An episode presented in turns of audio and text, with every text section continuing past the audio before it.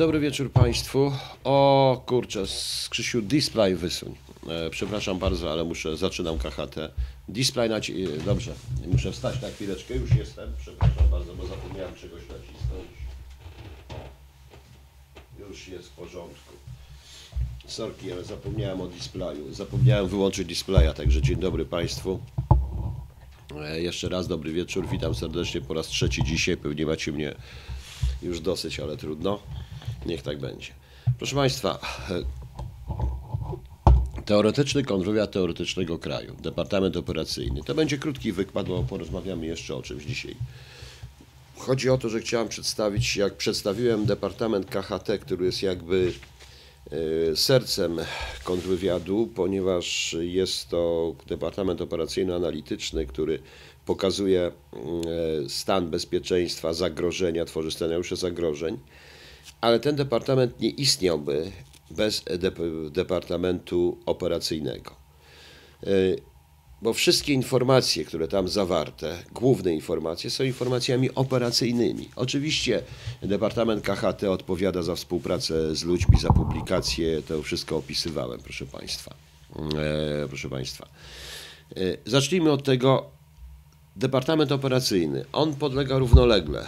To jest równoległy departament do tego mm, departamentu, do departamentu KHT. Tam będą tylko dwa właściwie departamenty w tym kontrwywiadzie, bo reszta jest mniej ważna. To będą czysto merytoryczne, złożone z pracowników rzeczywistych e, departamenty. E, A może zmienimy nazwę na zarząd, bo wszędzie są departamenty. E, Nazwy, proszę pana, pan ma rację, e, ale może być zarząd, może być biuro, może być jednostka, wszystko jedno. Nad nazwami ja się w tej chwili nie zastanawiam. Chodzi o strukturę, pod którą można każdy nazwę podstawić. Również nie zastanawiam się, czy to jest możliwe, czy to nie jest możliwe w naszym kraju. Ja wiem, że w tej chwili jest to absolutnie niemożliwe, proszę państwa, tak. Absolutnie niemożliwe, dlatego że, e, dlatego że również pewne układy prawne, jak dojdę do trzeciego wykładu, który być może będzie jutro z Warszawy albo w sobotę, to gdzie powiem o całej górze, no, jak to wygląda jak widzę, jak ten konwiat będzie, ma być umocowany i jak ma być odpartyjniony przede wszystkim, to wtedy będzie, to wtedy sami Państwo zobaczycie, że czy to jest science fiction, czy nie. Na razie to jest science fiction. Zobaczcie Państwo, co wymaga, musi być zrobione. Więc zacznijmy od tego. E, Departament operacyjny będzie składał się z wydziałów regionalnych. e, Regionalnych to jest pierwsza grupa wydziałów. E, To jest wydziały regionalne, to jest pierwsza grupa. Regionalne, czyli w zależności od zajmujące się generalnie tematyką, tematyką konkretnego przeciwnika. O wiele o wiele. Znaczy, tutaj, o ile w departamencie KHT y, istnieją pewne, będą pewne wydziały, które można będzie ujawnić nazwy, tutaj nie do końca. Tutaj nie do końca e, będzie można, dlatego że to, że te nazwy wydziałów również będą pewnie ściśle tajne bądź tajne, ale wiem, dam przykład. Może być wydział rosyjski, wydział chiński, wydział niemiecki, francuski, amerykański, jakikolwiek. Wszystko zależy. Wydział Zambezji Południowego. E, proszę Państwa. E, więc y, ten wydział, te wydziały będą się zajmować tym. To będą także wydziały, które będą się zajmować tym, czym zajmuje się kontrwywiad z zespołami placówkowymi. Po prostu, bo każdy, proszę Państwa, wydział m, regionalny ma swój zespół placówkowy, czyli każdy z krajów przeciwnika ma placówkę i tą placówką zajmuje się kontrwywiad. Y, To nie jest wielka tajemnica, bo to robią wszystkie kontrwywiady na świecie. Y, To robią wszystkie kontrwywiady na świecie, i Amerykanie, Anglicy i tak dalej. I to byłoby w tych wydziałach regionalnych. Y, Ile ich będzie? Wszystko zależy właśnie od KHT, y, który pokaże, który, który po prostu, które wyznaczy stopień zagrożenia. Od kogo po prostu? Y, Od, kto, kto jest najbardziej? Jeżeli uznamy, że to Zambezji Południowej jest największe zagrożenie, to największy wydział będzie Zambezji Południowej. Jeżeli nie, to będzie jakiś wydział afrykański, w którym się umieści Zambezji Południowe również po prostu. To wszystko zależy. To jest, jest dlatego że cała struktura kontrwywiadu, pewne zależności, siła, planowanie i plasowanie sił i środków, y, y, ekonomia pracy operacyjnej zależy właśnie od stopnia i scenariuszy zagrożeń. Właśnie. Stare złe, a nie prościej Europa Wschodnia, Europa Zachodnia. Nie, nie, nie, nie. To nie może być tak, dlatego że, proszę Państwa, yy, nie, to tak było, tak próbowano, tak zro, usiłowano zrobić. Ja powiem wprost. To nie o to chodzi, nie prościej. Tu chodzi o to, że każdy z tych krajów ma specyfikę. Inna jest specyfika, pan popatrzy, Europa Zachodnia. Inna jest specyfika Niemiec i inne są cele i zadania Niemiec w stosunku do naszego kraju. Ja nie potępiam ich po prostu, ja po prostu uważam, że oni pracują dla swojego kraju, ja pracuję dla swojego kraju. Konwiat patrzy na wszystkie strony po prostu. Inna jest specyfika Rosji, inna będzie specyfika Ukrainy w tym momencie. Nie można, Wydział Wschodni, który łączył ze sobą wszystko, yy, a być może bym się zgodził na Wydział Wschodni, Wydział Postradziecki, krajów postsowieckich, czy po prostu. No. Yy, nie, ja nie wywołuję psychozy strachu, bo o co chodzi? Mówię po prostu to, co mówię.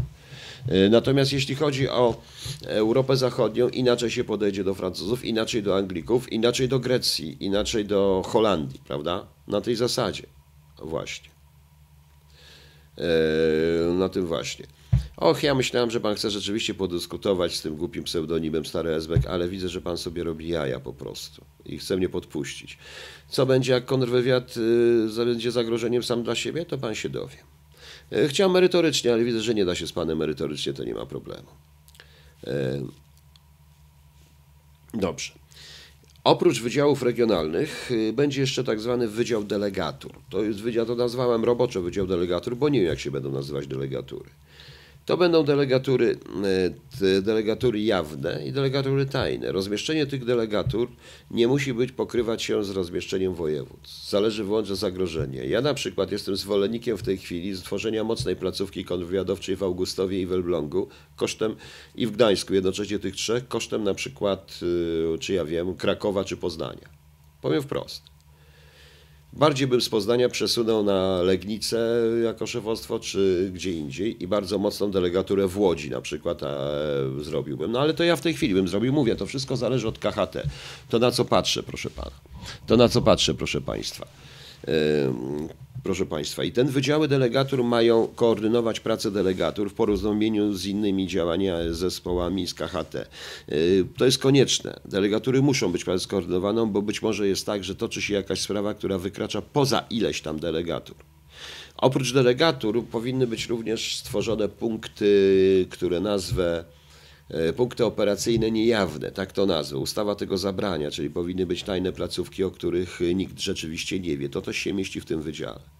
Ponieważ delegatura będzie największym, łączni, najlepszym łącznikiem. Prawda? E, Rafał Wojnowski, ja pokazałem, ja po. E, panie Rafale, ja podaję teraz przykład. Ja nie zastanawiam się, jak jest, bo ja nie znam rozłożenia.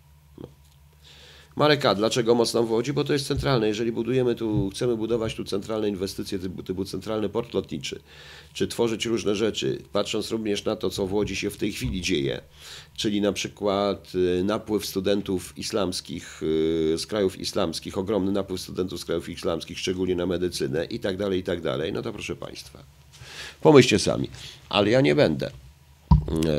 E, Małgorzata Kupras, nie jest Pan, Panie Szpiegu, nie, nie rozumiem o co chodzi. Do mnie pani mówi? No właśnie, nie rozumiem. E, więc chciałbym, więc y, to by było ważne w Wydziale Delegatów. E, wydziały delegatur plus tych punktów niejawnych. Punkty niejawne, czyli czy punkty tajne, operacyjne, też zależałoby.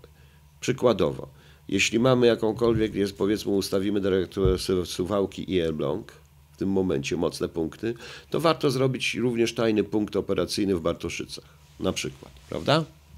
O właśnie. E, właśnie. E, Gośka, ja na razie nie mówię. Dlaczego Gdańsk? Bo to się wiąże, bo jak ktoś przeczyta ustawę o, o ruchu bezwizowym, to zobaczy, że idzie aż do Olsztyna po prostu. Ale nie chodzi o to. E, e, nie chodzi po prostu o sytuację związaną z o sytuację związaną, znaczy nie chodzi mi o to, żeby w województwach było tak jak jest, bo uważam, że na przykład, że o wiele więcej ludzi potrzeba byłoby w Legnicy na przykład, czy w Szczecinie właśnie, czy nawet w Zielonej Górze, bo to jest bliżej, niż yy, w Poznaniu czy Wrocławiu. Po prostu. No tak jest, ale to wszystko zależy jak to, jak to wygląda. Yy, zależy wszystko od tego yy, KHT. Dobrze, dalej. Stary Esbek, właśnie odpowiem na to pytanie, czy budżet powinien być jawny? O tym nie będziemy mówić, powiem dzisiaj, ale bo ja jestem przygotowany, powiem, ale dobrze, odpowiem na to pytanie.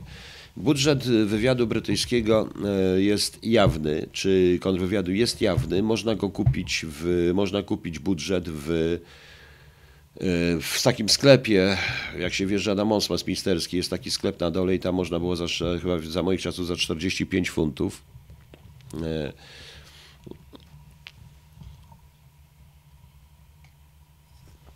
Kupić ten budżet, tylko że jak ten budżet jest zrobiony? Całość budżetu ogólnie jest jawny. Natomiast pozostałe składniki budżetowe bywają tajne i się czyta, czyta, czyta. Całość jest taka. I natomiast na pensję wydano koniec. Ustawa o bezpieczeństwie państwa. Na działania operacyjne tyle. Yy, wydano. Nie ma nic. Białe kartki. Chodzi o to po prostu, chodzi o to po prostu, że demokracja czegoś jednak wymaga, ale bezpieczeństwo państwa także.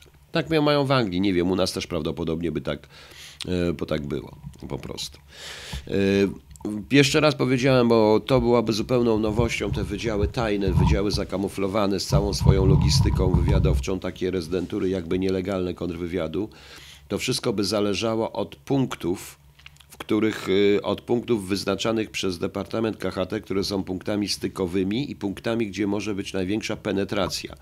I to nie musi być jakieś główne miasto, tylko na przykład tam, gdzie y, na przykład, y, gdzie na przykład jest najłatwiej wejść gdzie jest pełno, gdzie operatorzy działają, mogą przyjeżdżać na spotkania. Tak jest na przykład, tak jest na przykład na, przy granicach. Ja już powiedziałem parę razy w Bartoszycach, dlatego że tam był bazar, nie wiem jak jest teraz. I już po prostu. Mm, e, nie chodzi o podczepione. Status placówek niejawnych byłby taki sam, jak status placówek, jak status placówek jawnych, proszę Państwa. E, tylko tyle, E, że określone one były klauzulą ściśle więc nie byłby budynek, delegatura, prawda, tylko coś innego. Może by podkrywały się pod jakąś firmę, po coś, nie wiem, po prostu nie wiem. Trzeba by zrobić całą legendę, całą logistykę i wszystko. To jest bardzo ważne, te placówki niejawne. Poza tym trzeba by wtedy stworzyć, ja o tym będę chciał mówić, może jutro, Y, albo w sobotę, jeśli będę mówił w ogóle o sprawach kadrowych, dlatego że będzie decyzja o oficerach pionu N, bo tam będą pracować oficerowie pionu N, czyli nielegałowie kontrwywiadu. To zupełnie inaczej po prostu będzie. To zupełnie inaczej. Y, panie Darku, wyprzedza pan. To wszystko wyjdzie. Y, ja na razie mówię o jednym departamencie, na razie to się Państwu wydaje oddzielnie. Ja widzę tą łączność i o tej łączności Panu będzie prawdopodobnie w następnym, w następnym odcinku. No. Łukasz 77. Mówiłem również. Nie chcę teraz się pojawiać, e, nie chcę się e, pojawiać. Wojciech Brzeżowski, pan sobie nawet nie wie, ale na przykład w 1994 roku zarejestrowaliśmy spotkanie, spotkanie czysto wywiadowcze z kimś z Warszawy na bazarze w Bartoszycach, kiedy dwóch oficerów KGB przyjechało i przeprowadziło tam werbunek na tym bazarze. Pan sobie nie zdaje sprawy, co się działo na przykład na bazarze w Przemyślu kiedy działał jeszcze ten, y, gdzie ja opowiadałem, chyba pisałem w jednej z książek, co się działo na bazarze w Przemyślu i o niektórych werbunkach i jaka tam, jakie tam były akcje służb. Rozumie pan? Nie mówiąc już o, o czym innym, więc niech pan nie kpi, skoro pan się na tym nie zna, prawda? Y, Dawid Bielecki, wszystko za, jakie są szanse na niewykrywalność takich placówek? Wszystko zależy, y, proszę pana, wszystko zależy od legendy i możliwości legendy. Obecne ustawy nie dają możliwości tu trzeba stworzyć pewne możliwości, proszę Państwa. E, e, pewne możliwości. E, trzeba stworzyć również możliwości ustawowe tym wszystkim. To jest trudne, ale o tym jeszcze będziemy mówić. Jeszcze o tym będziemy mówić. A oblicza Pan mniej więcej ile osób powinno być zatrudnionych? 5-19 tysięcy? Nie, nie obliczałem na razie. Na razie się tym nie zajmuję. Na razie zajmuje się, na razie pokazuje pewną strukturę. Możecie się Państwo śmiać, Pan też, może uważać to głupie, możecie wyrzucić, może Pan tego nie słuchać po prostu. I już. Właśnie. No, po prostu. Urkozyplon, konspiracja, to my to nazywamy przykrycie, to jest kwestia legendy. Kwestia legendy. Mam doświadczenie wywiadowca mam e, doświadczenie wywiadowcze jako w wywiadzie, więc troszeczkę wiem, co to jest legenda, co to jest przykrycie, jak to się robi w jaki sposób. Bo to nie tylko jest kwestia zakamuflowania, że na przykład jakaś firma, udają, udawanie jakiejś firmy czy czegokolwiek, to trzeba wymyśleć, ale to także jest kwestia finansowania tych ludzi, które też nie może iść przez to, że jednostka wojskowa czy, e, czy finansowy, finanse, dział finansowy kontrwywiadu wysyła pieniądze ludziom, którzy nic z kontrwywiadem nie mają do czynienia, prawda? No więc właśnie, to będziemy się tym bawić. Dobra. Po wydziałach delegatur i liczebność tych wydziałów, tego wydziału to zależy również od ilości delegatur i tych punktów. To wszystko zależy po prostu. To wszystko, wszystko wszystkim generuje właśnie stopień zagrożenia na danym terenie, czyli KHT po prostu. Wydziały specjalne. Następna grupa wydziałów, yy, są cztery grupy wydziałów, to są wydziały yy, specjalne. Więc pierwszy to jest wydział gier i złożonych operacji kontrwywiadowczych po prostu. Dowcip polega, że ja sam to robiłem, że kontrwywiad prowadzi różnego rodzaju, może prowadzić różnego rodzaju gry kontrwywiadowcze, czy różnego rodzaju złożone działania inspiracyjno-dezinformacyjne i tak. I tworzy się pewien wydział gier, który kompiluje z różnych źródeł, z różnych historii, z różnych informacji, e, we współpracy z różnymi wydziałami kompiluje konkretne działanie. Tego, proszę Państwa, nie da się zrobić. Ja, nie będąc formalnie nigdy w zespole placówkowym, przygotowując y, grę kontrwywiadowczą, y, która skończyła się w 2000 roku rozwaleniem rezydentury rosyjskiej, ja musiałem korzystać z materiałów innych wydziałów także, po prostu. Dobrze będzie, gdyby był taki wydział, który ma te uprawnienia i kompiluje po prostu tym momencie. E, Darek Kolbiarz, ale pan wyprzedza. Dlaczego pan, czy, panie Darku, jest pan fajnym facetem, ale w tej chwili zadaje pan pytanie bez sensu. Jak pan widzi sposób na przeniesienie obiektów efektu pracy na informacje obywateli? A czy słyszał pan o Departamencie KHT i tam takim wydziale? Jest coś takiego jak informacja wywiadu i informacja wywiadowcza. Rozumie pan? Widzę. Po prostu widzę. Po prostu to jest departament operacyjny. Ja mówiłem o departamencie KHT, który, który, który, ma, który ma specjalny wydział współpracy z ludźmi i publikacji i tego typu rzeczy. No. Więc widzę ten sposób po prostu. No. Co mamy dalej?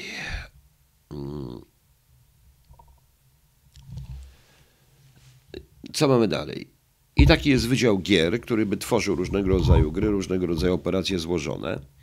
E, w pewnym sensie Wydziałem Specjalnym zastanawiałem się, czy oddzielić, i ja cały czas się zastanawiam, oddzielić specjalny Wydział Zwalczania Inspiracji i Dezinformacji. Ale pomyślałem, e, nazwałem go roboczo komputery.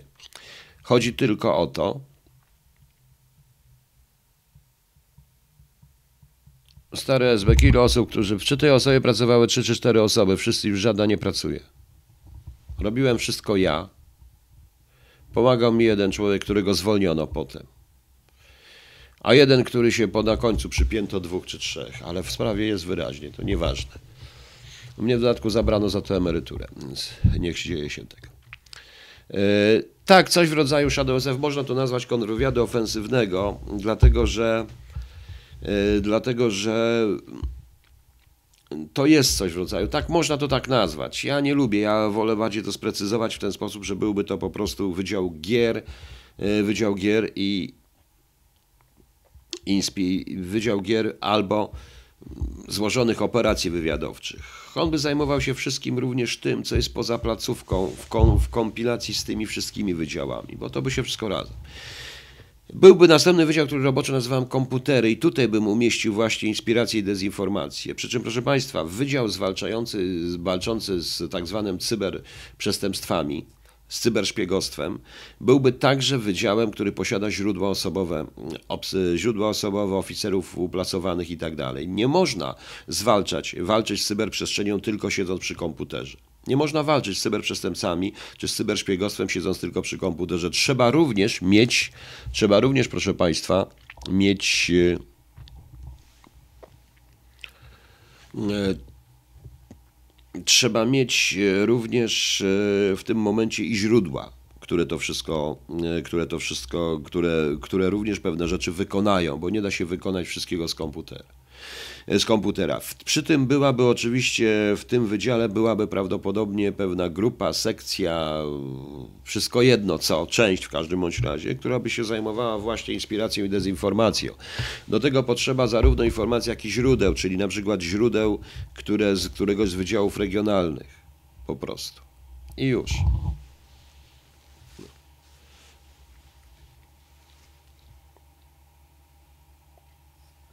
Kolejnym wydziałem, ale to byłby wydział czysto administracyjny de facto. To byłoby to, co było kiedyś w Departamencie Pierwszym, czego nie ma, Wydział N, Wydział Nielegałów.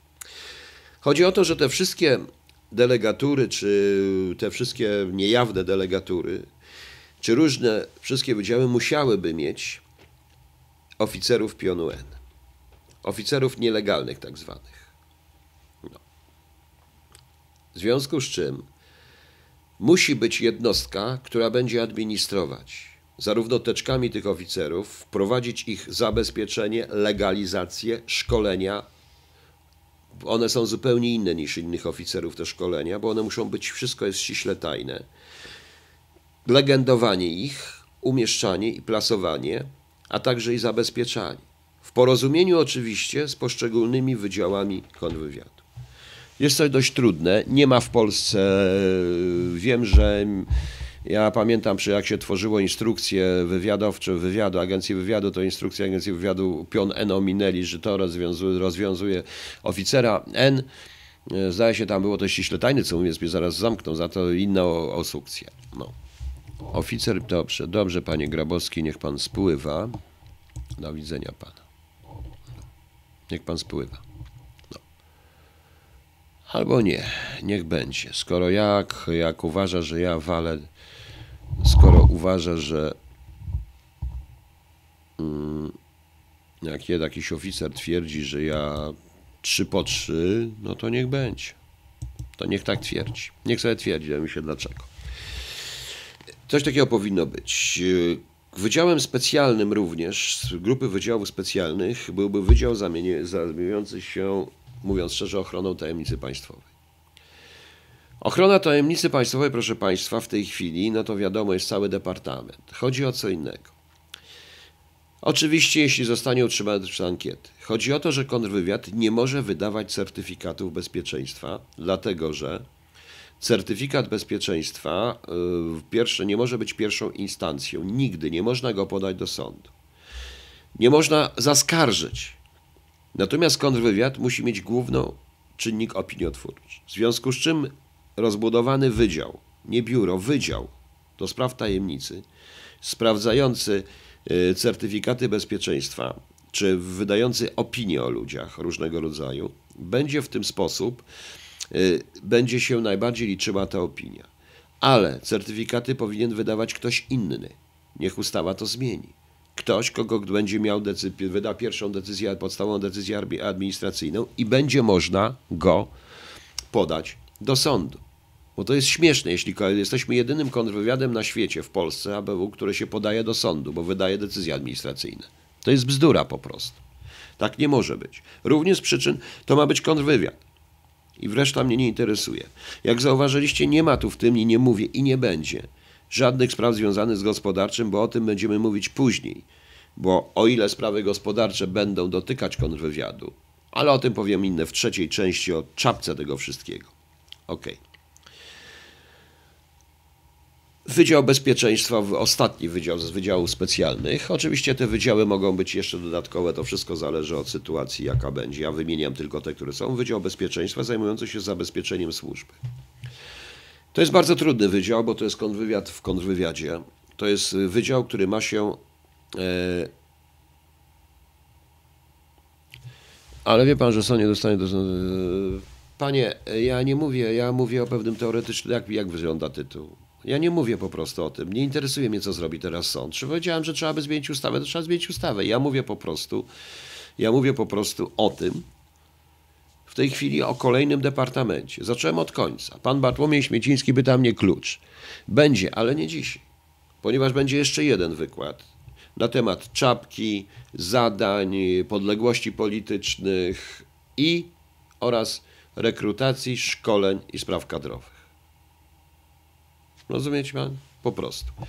Józef Kozłowski, można to nazwać inspektoratem. Oczywiście, że można nazwać to inspektoratem, jak pan to chce nazwać, patrząc na dzisiejsze. Nie, ale musi być taki wydział, który będzie zabezpieczał służbę, zarówno przed penetracją obcych służb. Bo jednym z podstawowych zadań obcych wywiadów jest penetracja służb zwalczających. To jest normalne.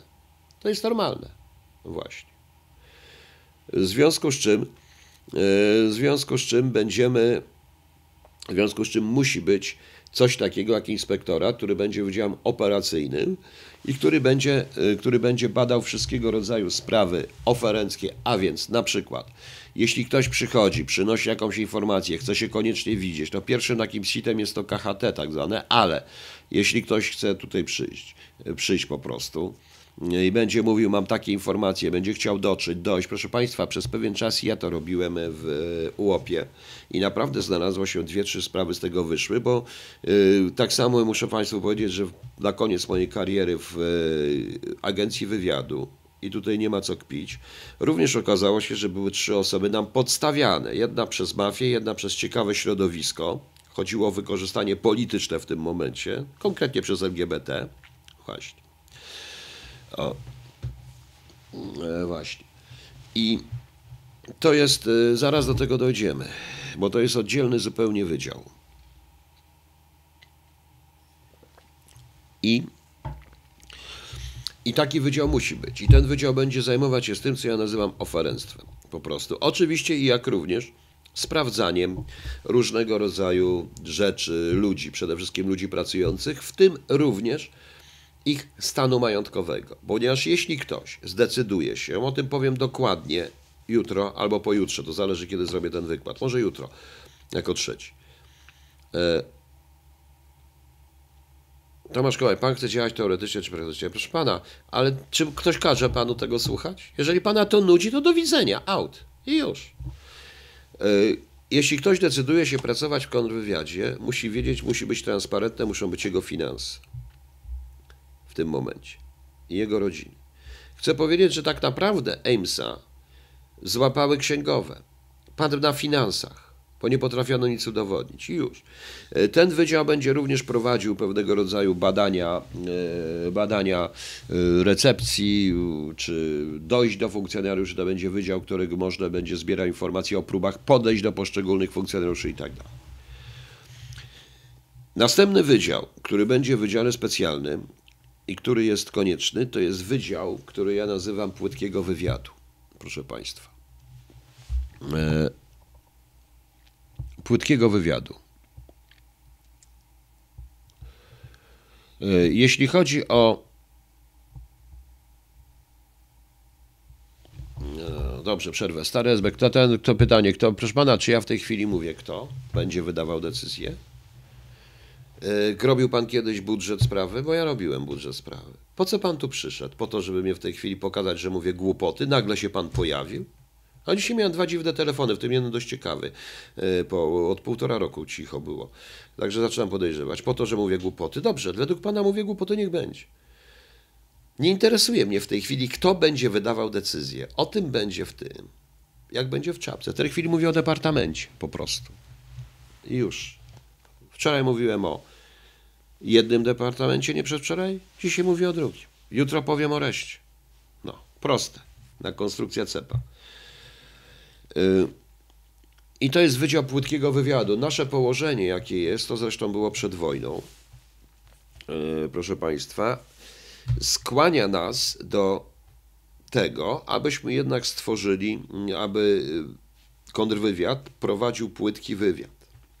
Mnie się takie rzeczy cały czas zdarzały na terenie, e, na terenie mm, no nie będę mówił na jakich terenach, ale bardzo dużo informacji wywiadowczych zdobywaliśmy. Jest to konieczne, żeby taki wydział był.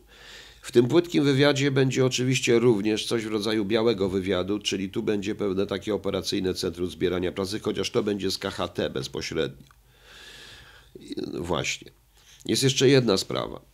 Y, Departament KHT plus departamenty operacyjne, być może właśnie z Wydziałem Płytkiego Wywiadu będą prowadzić pewnego rodzaju, czy z Wydziałem Zabezpieczenia, czy tym Wydziałem Bezpieczeństwa, Inspektoratem, powinny prowadzić i opracować szkolenia dla ludności, dla niektórych grup zawodowych. Y, Nie wiem, czy Państwo wiedzą, że w 1936 roku, chyba w 1936, gdzieś kiedyś to publikowałem, napisany został przez przedwojenny kontrwywiad podręcznik kontrwywiadowczy dla leśników. Napisał to pułkownik czy podpułkownik tego kontrwywiadu. Bardzo ciekawa książeczka. U nas tego nie ma. A tymczasem leśnicy stanowią jakby pierwszy taki krąg zabezpieczenia kontrwywiadowczego. Po prostu. Urkoziplon nie będzie Wydział Dochodzeniowo-Śledczy, nie może być. Yy, Nie będzie. Z wielu powodów nie będzie. No. E, Nie, pan nie pyta o postępowanie. e, e, Dobrze, jak przyjdzie oferent, no pan nie pyta mnie w tej chwili o postępowanie, ja nie mówię o. Ja nie mówię o tym, w tej chwili o pracy operacyjnej, ja mówię w tej chwili o strukturze i już. Więc i takie rzeczy trzeba byłoby, proszę Państwa, i, tak, i tego typu rzeczy. Daję przykład. Jest parę innych jeszcze zawodów, które powinny być również przeszkolone kontrwywiadowczo. Na przykład kolejarze. Prawda? I powinny być szkolone kontrwywiadowczo. I do tego będzie służyć właśnie ten Wydział Kontaktów z Ludnością, tak go roboczo nazwałem, kon, Departamentu KHT, plus Wydział Bezpieczeństwa. To razem się tworzy. To są zupełnie inne szkolenia niż dla oficerów. My nie chcemy mieć oficerów. My chcemy mieć przeszkolonych ludzi, którzy będą wiedzieli, jak się zachować w określonej sytuacji. Ten podręcznik dla leśników przedwojenny warto sobie przypomnieć. E, Tutaj jeżeli mnie słucha jeden pan, to może mi przypomni, może tutaj napisze i przypomni, z którego to było roku. Mi się wydaje, że to było z 36 roku i jakiś i napisał to podpułkownik. Nie pamiętam, muszę w domu gdzieś zajść, znajdę to po prostu, bo to jest sprawa arcyciekawa. I to pisał kontrwywiad. O to chodzi po prostu. I to jest także kształtowanie pewnej patriotycznej mentalności w tym momencie, bo po to jest między innymi również kontrwywiad, a także elementem czegoś, czego w Polsce nie ma, czyli prewencji kontrwywiadowczej. Ale o tym będę mówił przy, e, przy zadaniach. No. E, Panie Marcinie, miło mi, że Pan jest leśnikiem z wykształcenia, ale ja dostałem od takiego faceta, powiedział mi, naprowadził mnie do taki człowiek, który ma z pasjonatem służb. Jest arcyciekawe to w ogóle, muszę powiedzieć. Bardzo mądre i bardzo ciekawe. Kolejnym wydziałem poza wydziałami specjalnymi będą jeszcze tak zwane wydziały, dwa wydziały, dwa wydziały. Jeden to jest wydział operacyjno-techniczny. Yy, Dlaczego? Technika operacyjna to nie jest tylko wyłącznie technika. Tam trzeba też pracować, yy, trzeba też pracować w yy, pracować operacyjnie w technice. A więc wiadomo, obserwacja, komputery, podsłuchy, to wszystko, co się nazywa techniką operacyjną i tak dalej. Po prostu. E, Po prostu. To wszystko będzie się nazywa w tych wydziałach technicznych. W wydziale, który się nazywa techniki operacyjnej. I teraz się zastanawiam, czy zrobić w środku, czy zrobić wydział zewnętrzny zupełnie, jako y, też wydział w tym, w tym operacyjnym, tak zwany wydział ewidencji operacyjnej. To jest bardzo ważne. To, co się nazywa biurem C i tak dalej, biura, biuro C i tak dalej, trzeba by było, e, trzeba byłoby po prostu zrobić wydział ewidencji operacyjnej. To musi być w departamencie operacyjnym, dlatego że ona służy generalnie pracy operacyjnej po prostu. No. E, Kiedyś pan mówił, że obserwacja powinna być wyłączona z WTO. Tak, ale po przemyśleniu. To stwierdziłem, że jeżeli chodzi o WTO, ona może być częścią, nie, mo- może być jednak częścią tego wydziału po prostu. Jak będzie złożona, to też wszystko zależy, gdzie będą kierowane środki. Będą, ktoś będzie pracował na tym. Chodzi mi o to, żeby nie było określone biuro. Oddzielne biuro nie ma sensu tworzyć bytów. Tym bardziej, że w tej chwili zarówno obserwacje, jak i technika operacyjna współpracują bardzo mocno ze sobą, bo część obserwacji dzieje się. O właśnie, przysposobienie wojskowe leśników w latach 33-39, tak i jeszcze coś takiego jest, zgadza się, panie Wojtku, coś takiego było, to bardzo ciekawe. Yy, To tajny przyjaciel, cała zasada zabezpieczenia. Mogę Państwu powiedzieć, że ja jestem zdania, że w ogóle obieg papierowy do minimum. Na przykład w niektórych służbach wywiadowczych, zaraz Państwu to opowiem, tylko pójdę sobie zapalić i możecie kląć na mnie, ale pójdę zapalić, bo już kończę ten wykład i porozmawiamy jeszcze o czymś innym. w niektórych służbach wywiadowczych jest taka sytuacja, proszę Państwa, że. Dawać tu kamerę. Ops, ups, musi wejść na mnie kamera. Ja chodzę z tym, tym mikrofonem właśnie. Teraz bardzo fajnie. W niektórych służbach wywiadowczych, proszę Państwa, jest tak, że y, u nas jest dziura w ogóle. Generalnie jest dziura. Niesamowita. Ja zdradzę ogromną tajemnicę, ale Państwu powiem i nie, niech mnie wsadzą za tą tajemnicę. Ja muszę znaleźć to. Jaki ja chudy jestem, kurczę. Znacie taki kawał? Gdzie facet. Panie, ma Pan zapałki? O Jezu, jaki ja chudy jestem. No na tej zasadzie było. Głupi kawał, ale przynajmniej trzeba się trochę pośmiać od czasu do czasu. Yy, Jest tak, że każdy dokument, który napisze oficer, mający klauzulę, yy, wiadomo, idzie do szefa, szef tam znajdzie literówkę tego i tak dalej. W porządnych organizacjach wywiadowczych albo napisze coś tam poprawki i tak dalej, oficer jeszcze raz to napisze i tak dalej. W porządnych organizacjach wywiadowczych dzieje się to wszystko online, siecią wewnętrzną. Przesyła się ten dokument siecią wewnętrzną, oddzielną zupełnie od zewnętrznej, ona nie ma połączenia. Czyli nie ma tam internetu, jak w niektórych yy, placówkach widziałem, że ten sam komputer do sieci wewnętrznej, ten sam do internetu, co jest chore. Yy, I w niektórych spółkach też tak, takie coś widziałem.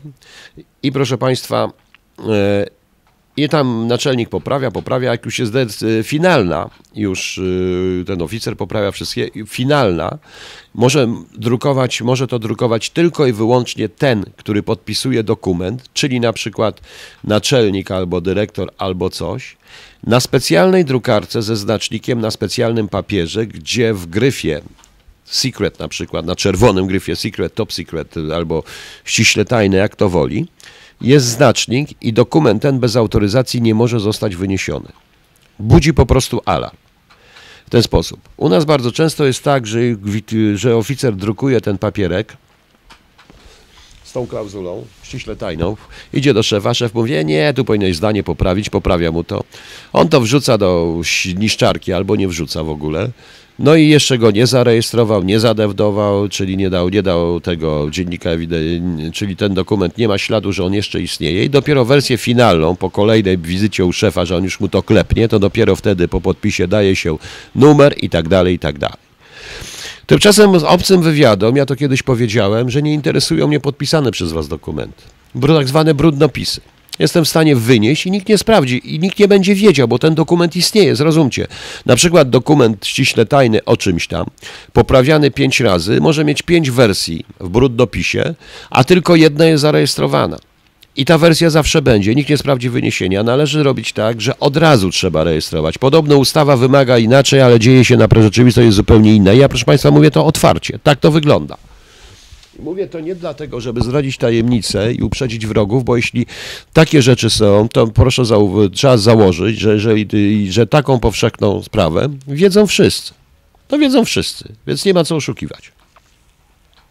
W tej organizacji, w której ja robię, obieg dokumentów jest ściśle reglamentowany i dokumenty z klauzulą jakąkolwiek może drukować tylko i wyłącznie po zarejestrowaniu ich, wydrukować w okretny na specjalnych drukarkach, specjalnie tylko wyłącznie przeznaczone do drukowania dokumentów klauzulowanych, tylko i wyłącznie osoba zatwierdzająca ten dokument. Po prostu. Ja wiem, że ustawa coś mówi o dzienniku brudnopisów, ale kto to przestrzega? Po prostu. Na tej zasadzie. I tak się dzieje w porządnych organizacjach wywiadowczych. Wi- Sam byłem tego świadkiem od dawna. I jeśli taki dokument jest przesyłany na zewnątrz, jest zgłaszane, że on jest przesyłany na zewnątrz, idzie pocztą specjalną i też na bramkach sprawdza się po prostu, czy to jest rzeczywiście ten dokument, bo numer jest wprowadzony w system. W tej chwili to można. Druga sprawa to oczywiście telefony komórkowe, co innego, kwestia zabezpieczenia, ale ja nie będę mówił, jak to wygląda. Nie będę w tym, bo to nie jest wykład NATO, to jest wykład o strukturze Departamentu Operacyjne- Operacyjnego. Może jeszcze jeden wykład zrobię na ten temat, jak powinno to wyglądać, bo tak się dziwnie składa, że u nas telefony komórkowe może mieć właściwie każdy i każdy walczy, żeby dostać pozwolenie o telefon komórkowy, co jest bez sensu. A ja znam organizacje, gdzie telefony komórkowe się zostawia, jest specjalne numery dla rodziny na łącznicy, na tej, na głównej centrali. Łączy się to z określonym pagerem po prostu i już. I wszystko jest pięknie rejestrowane. A oprócz tego No, na przykład jak się jedzie do Pulak, to maska się włącza jeszcze przed wjazdem y, do BND, na jakieś 2 km przed włącza się maska i przestaje, przestajemy mieć zasięg czegokolwiek. No tak to się dzieje. Y, tymczasem u nas stanie człowiek na, pod ABW Jemiąckiej i ten zasięg ma. No, no niestety, no co zrobić? To jest Polska, proszę Państwa, ale my zamiast służb specjalnych mamy urzędy specjalne albo urzędy specjalnej troski, jak to woli. Bo niektórzy mówią służby specjalne, ja kiedyś powiedziałem służby specjalnej troski i ktoś to powtarza, więc ich sprawa.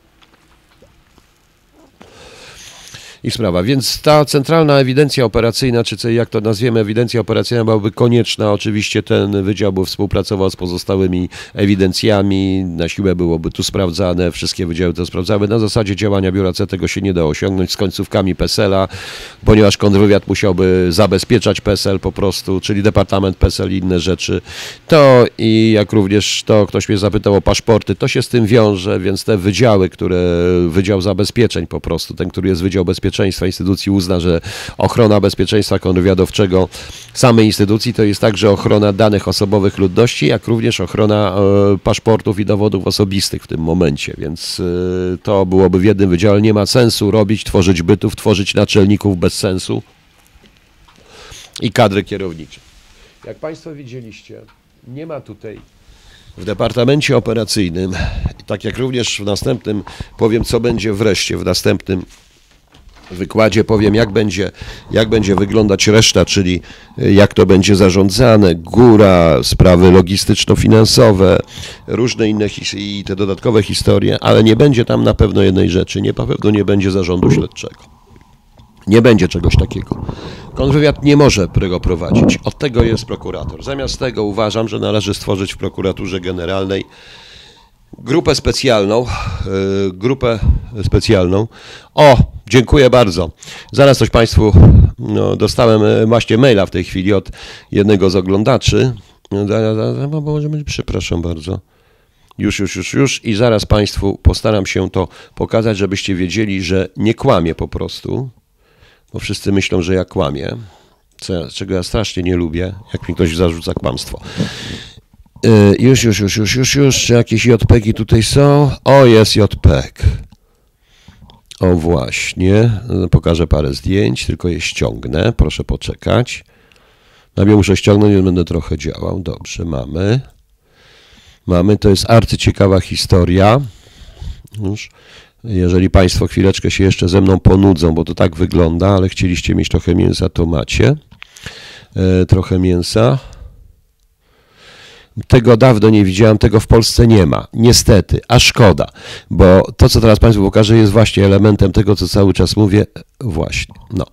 E, dobrze, ale ja jeszcze potrzebuję, e, ja jeszcze potrzebuję, o właśnie, e, coś jeszcze, stronę tytułową, ale dobra, w porządku, niech będzie tak, jak jest. Niech będzie tak, jak jest. Dobrze. Proszę Państwa, ja zaraz pokażę Państwu, o, zaraz, coś tu więcej jest jeszcze. O, jest więcej, już, już, już, już. Tylko, bo tutaj całe dostałem, no są różne rzeczy, aż przyjemnie to pokazać, ale chciałbym znaleźć okładkę tego po prostu. Gdzie jest ta okładka? No nie ma okładki. Ach, nie ma tu okładki. No co tu jest? O, jest. Bardzo dobrze. E, to jest z 1937 roku przewodnik gajowego. E, wydawca dowództwa okręgu korpusu na numer 3 Grodna, proszę Państwa, coś takiego pięknego zostało wydane. O, ten przewodnik gajowego. I, i, i, i, o, i tu są i tu są różnego rodzaju, naprawdę. Y, może nas to śmieszyć, bo to jest przedwojenne, ale część rzeczy ja zaraz Państwu pokażę, jeśli będziecie chcieli. Y, chciałem powiedzieć po prostu, y, chciałem Państwu to pokazać. No. Mm, zamiast PESEL e, Tomek72.pl. Być może tak, a ja nie wiem, ja w tej chwili używam terminów, które my znamy, y, terminy po prostu, dlatego że, dlatego że cóż, no proszę Państwa, y, ja pokażę Państwu kilka obrazków, jeżeli, o już za blisko trzeba ten mikrofon stąki. O, o, chyba do mnie dobrze słychać. Jeśli Państwo pozwolą, to chciałem pokazać Państwu kilka obrazków. Będę je powoli po kolei dodawał. Być może Państwo to zobaczą. Tylko muszę znaleźć te obrazki, bo dostałem je właśnie teraz. To jest audycja na żywo, więc dlatego tak to leci. Mm, Dlatego tak to leci. O, proszę bardzo. Pierwsza rzecz. To jest ten podręcznik gałowego z 1937 roku. Zaraz Państwo zobaczycie. O, proszę. Widzicie Państwo? To jest to. Jedna rzecz. Y, Czego oczekujemy polskiego lasu? Jest to arcyciekawa historia. Y, Dodamy jeszcze jeden obrazek. Damy jeszcze następny obrazek z tego, bo ja kilka tylko obrazków panu, Państwu pokażę, chociaż jak gdzieś tą książkę mi przysłał e, mój znajomy. To są takie na przykład przy, przykład jednego rozdziału, proszę zobaczyć. Bardzo ciekawe. Zasady walki w lesie. I to właśnie, o, zaraz, bo nie wiedziałem za co złapać. O, tutaj jak widzicie, charakterystyka ogólna i wszystko. To jest wydane dla leśników, proszę Państwa. Mówiłem przez kogo. To jest arcyciekawe. To jest arcyciekawe. No i jeszcze jeden obrazek Państwu, żeby zanudzić, bo jeszcze jeden tutaj ściągnąłem, żeby nie przedłużać tego wszystkiego. E, Kiedyś sobie może o tym e, porozmawiamy jeszcze. Obraz, ok. Coś tutaj piszczy, nie wiem, gdzieś tutaj coś, jakiś telefon gdzieś tutaj rzuca się, nie wiem. O, tutaj jest jeszcze jeden, tam są jeszcze rysunki, zdjęcia mundurów, umundurowania, różne inne historie. O, tutaj macie Państwo coś takiego jak rozpoznanie lasu. No właśnie. To wszystko jest pod kątem, proszę zobaczyć, pod względem poszukiwań wiadomości o przeciwniku. Czy ktoś w Polsce w tej chwili, proszę Państwa, pomyślał o czymś takim? No, tu macie pod względem badania warunków walki. Proszę zobaczyć, jakie piękne rozpoznanie kontrwywiadowcze za pomocą nie bawienia się w ściśle tajność, tylko ujawnienia takich rzeczy. Prawda? Prawda? No więc właśnie. E, mm, no właśnie. E, To jest bardzo dużo, to jest bardzo dużo takich, więc e, możecie się Państwo śmiać. Możecie się Państwo śmiać z tego, możecie się nie śmiać. Ja działam, e, ja mówię, to jest kontrwywiad teoretyczny. Jak ja mówię teoretyczne, to wszystko jest. Są dwa przeze mnie przedstawione departamenty. E, Wracając do tego całego zarządu śledczego, wyprzedzę pewne pytania, bo o tym mówił jutro. Ja uważam, że w prokuraturze generalnej powinien być wyspecjalizowany wydział do obsługi tylko i wyłącznie kontrwywiadu. I oni to robią. A więc, prokurator, raz jeszcze to jest podręcznik Gajowego z 1937 roku. No. E, Ja bym e, szpieg Zambezji Południowego, no i książka walki uliczne, no właśnie. Więc e, nie Lenin. Tak, oczywiście, że tak, ale to jest taka praca. Czy, pan sobie wydaje, że wydaje się państwu, że na granicach to tak się, tak się powinno dziać po prostu. Tak się powinno dziać, tak się e, powinien być, leśnicy szczególnie są narażeni na pierwszy kontakt z przeciwnikiem, więc powinni być to wprowadzeni po prostu. Powinni. I w następnym wykładzie powiem Państwu, jak to zespoić, bo te dwa departamenty, nad tym będzie jakaś jeszcze oczywiście góra, y, coś innego i te wszystkie sprawy, więc zobaczymy. No. Dobrze. Nie wiem, jak się, czy Państwu się ten wykład y, podobał, czy nie. Ja jeszcze poszukam tutaj, jak poczekam, może jeszcze ściągnę jakiś obrazek ze śmieszny, żeby Państwu między innymi pokazać, jak będę mówił, tylko pojeżdżę sobie, muszę pojeździć myszką niestety. O. Ja w ogóle bym tą książkę z przyjemnością sobie dostał, ale, nie, ale nikt mi nie chce jej dać. No, ja wie, wiecie do kogo mówię. O. Dobrze, dwa jeszcze obrazki tej, książ tej książki wezmę. O, dobrze. E, To jest bardzo stare. Poczekajcie Państwo. O. To było rzeczywiście bardzo mądrze, bardzo mądrze zrobione. O. Zresztą e, zobaczycie jeszcze coś. E, Zobaczycie zaraz jeszcze parę ciekawych rzeczy z tego, bo to jest przykład i właśnie to, co ja mówię, to wcale nie jest odkrywcze. Ja Państwu pokażę, w jaki sposób, o, mm, w jaki sposób te, w jaki sposób działać po prostu. To, to oni działali dobrze. No to, że przegrali wojnę, to nie ich wina. Widocznie nikt ich nie, nie słuchał, ale przynajmniej usiłowali coś zrobić. Coś lepszego niż się wydaje. Proszę zobaczyć, tutaj w ogóle dedykacja, w ogóle motto jest y, Józefa Piłsudskiego. Jeśli Państwo, y, zaraz Państwu, Państwu pokażę to. Bo tutaj ściągnąłem inne, muszę go zobaczyć, jakie to jest. Czy to jest to, czy to jest to. Czy to jest to? Bo tu jest jeden z bardzo ciekawych rzeczy. O, o, o, o, przepraszam. O, proszę bardzo. O, widzicie Państwo? Mottem są słowa Józefa Piłsudskiego. Wyroki stwórcy skazują ludzi na tę ziemię rzuconych na, morze, na mozur i trud wa walki, by z ubogiej, i trud wielki, by z ubogiej gleby jak ta sosna życie wydobywali, by byli w trwałości, w pracy nie, niezmienni, jak zieleń wieczna koron drzewnych, a na straż swej ziemicy wysyłali silnych, co w burzy się nie zegną. To jest właśnie, to jest jak widzicie numer 89 tego podręcznika, no powiedział w sierpniu 1925 roku w Druskienikach Józef Piłsudski. E, widzicie Państwo, e, jak to, jak to fajnie, jak to, jak to wygląda, więc e, warto u nas dbać również przynajmniej o tego typu tradycje. Coś jeszcze Państwu pokażę. Proszę wybaczyć, ja wiem, że Państwo się nudzą i chcecie pogadać pewnie o sprawach głupich, ale znaczy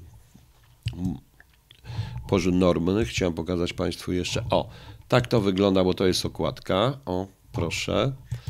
To jest, jak Państwo widzicie, okładka wierzchnia tego. Proszę zobaczyć. Przewodnik gajowego. No ciekawe to jest. Ciekawe to jest. Rok 1937. Napisał to pułkownik Sokołowski, oficer yy, kontrwywiadu yy, przedwojennego. Ciekawe, nie? E, właśnie. I jeszcze jeden obrazek, bo tam są, e, tam są, tam są, nawet jest wiele w tym, są takie szkice. E, wiele w tym wszystkim jest takich różnych szkiców. Tylko znajdę, proszę poczekać. To nie było tu, to nie ma tu, tu. Szukam od takimi rysuneczkami był taki. O. O, proszę bardzo. Ach, nie, nie, nie, nie, nie. OK. Proszę zobaczyć. Tu są nawet i praktyczne wskazówki w wielu rzeczach. Widzicie Państwo. Jest to bardzo ważne. Kwestia obrony to oczywiście wyjaśnione jest w tekście, czemu to służy. Czemu to służy, proszę Państwa. I to robił kontrwywiad dla obywateli przed wojną. To jest akurat jedna grupa leśnicy, ale było coś takiego również dla e, kolejarzy, dla kolejarzy, dla no, kierowców transportu kolejowego, wtedy drogowego nie było, ale również dla pewnych kierowców. Bardzo ważne. Bardzo ciekawe. E, oczywiście, że ma swoje lata, więc trzeba byłoby to po prostu zrobić. E, jest jeszcze taka, jest jeszcze tutaj jeden fragment tego, e, też może Państwu pokazać, bo jest arcyciekawy, arcyciekawy, który pokazuje sytuację w innych w krajach ościennych po prostu. Jak coś tam wygląda i odnosi się do krajów ościennych. Tylko muszę to znaleźć, gdzie ta była ta. Nie wiem, czy to było to, to, no, bo to był drobny druk. Chyba to jest to właśnie. O właśnie.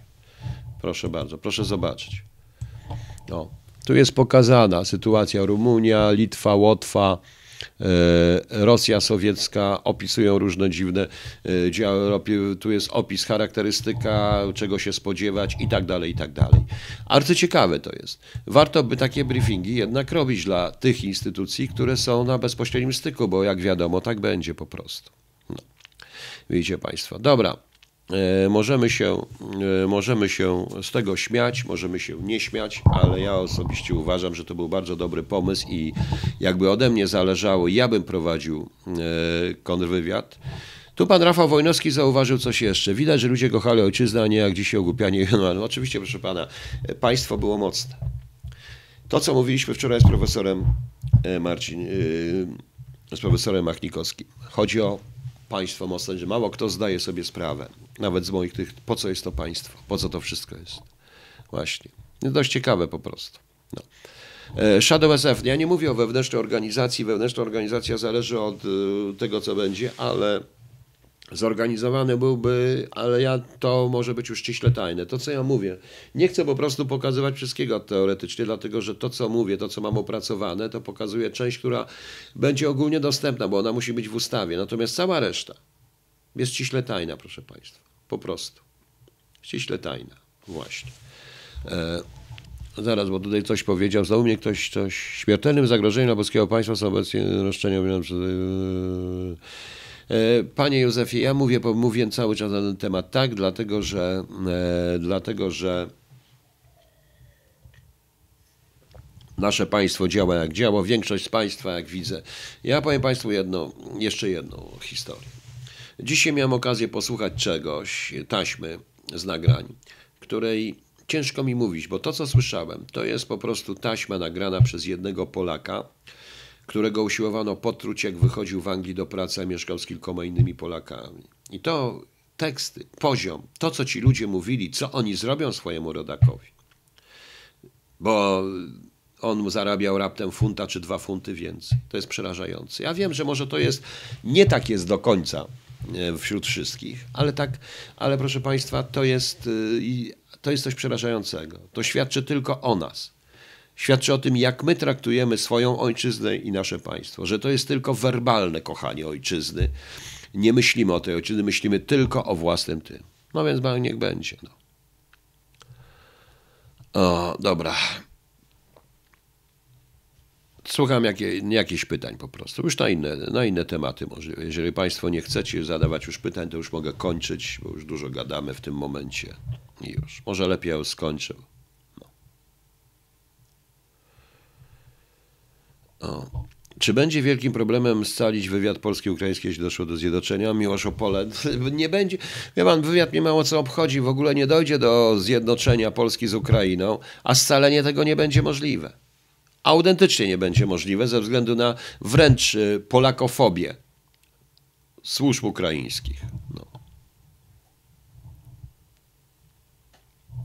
Stary Ezbek, tak, będzie miał, o tym mówiłem, przy, proszę zobaczyć ten poprzedni wykład o KHT.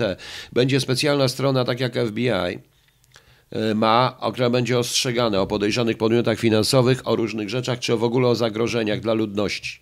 To będzie strona internetowa, która będzie, na tym polega, to będzie, tam będzie w Departamencie KHT taki Wydział Kontaktów, Publikacji i Szkoleń i Współpracy ze Światem Naukowym i będzie na tej stronie.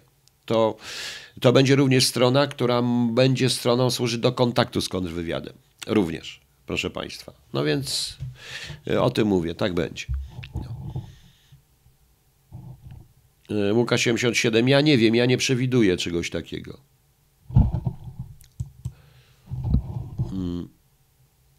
O właśnie, tak a propos, to proszę Państwa, tam jest jeszcze ciekawe coś w tym, e, w tym podręczniku dla Gajowego, dla Gajowego.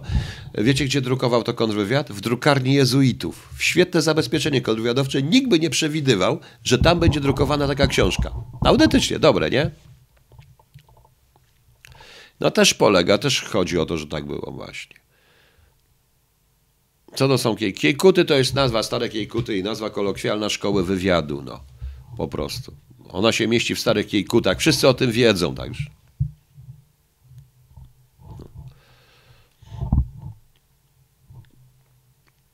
Blokada, a jak coś zablokowali ich nawet ANETAD? Nawet nie wiem, czy zablokowali. Proszę pana, proszę panią, ja nie wiem, ja jestem przeciwny wpadaniu w te w treści, bardzo duże treści antysemickie, bo o to im chodzi, to co powiedziałem.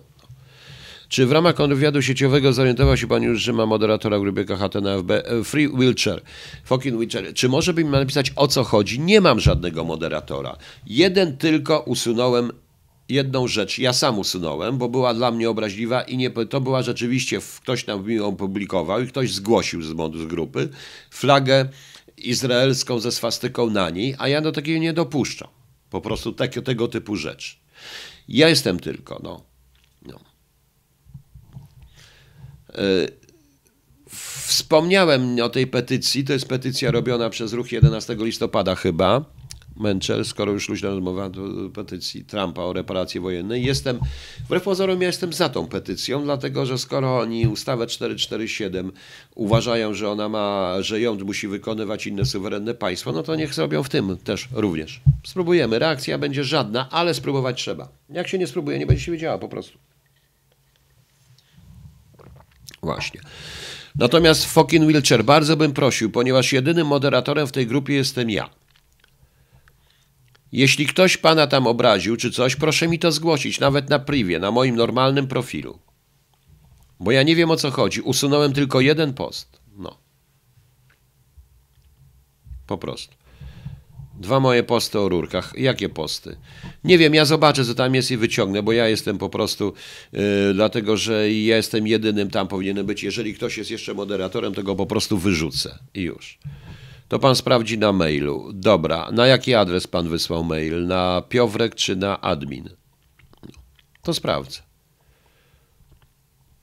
To nie wiem o co chodzi. Jak nie, to ja zaraz wrzucę, bo może ktoś mi robi. No. No. No czytałem tą książkę Finkelsteina oczywiście, co sądzę? Sądzę, że to jest rzeczywistość, którą, którą się stykał teraz również i Kościół katolicki, czyli na przykład McDonaldyzacji religii.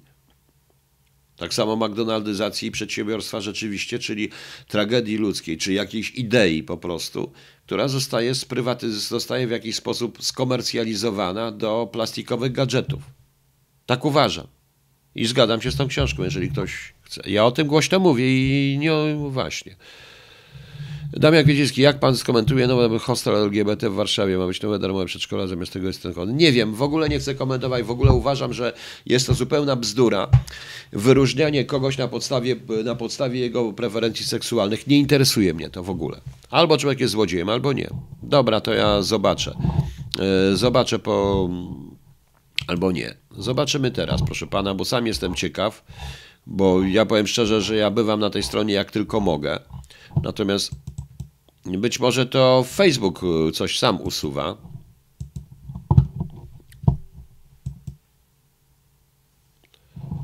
O, zaraz. Moderator.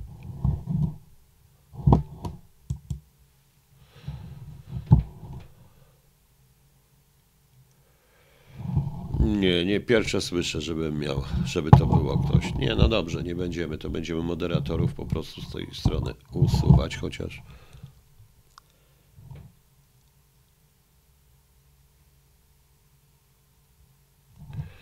Ach, to pan.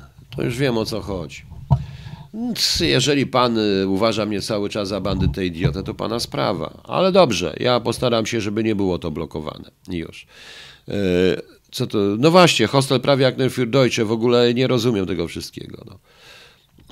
Yy, bo ktoś tutaj się... Dobrze, chcę do tego wrócić, Ola, zaraz wrócę do tego dzisiaj. Yy, tak, tylko to zależy od tego, jak ja będę w Łodzi i jak będzie mógł Sebastian po prostu. Będziemy robili cyklicznie, chcemy robić taką audycję, bo to w ogóle ma być coś innego po prostu. No. Dobrze, ja już wiem o co chodzi. Dobrze. Urko Ziplon, wywiad białoruski był bardzo często, tak, to też było, zresztą, tak, to też było, były określone sukcesy, rzeczywiście, o których cicho, ale w tym momencie, bo musi być cicho, ale on był bardziej wykorzystywany dla, przez Rosjan jako tarcza.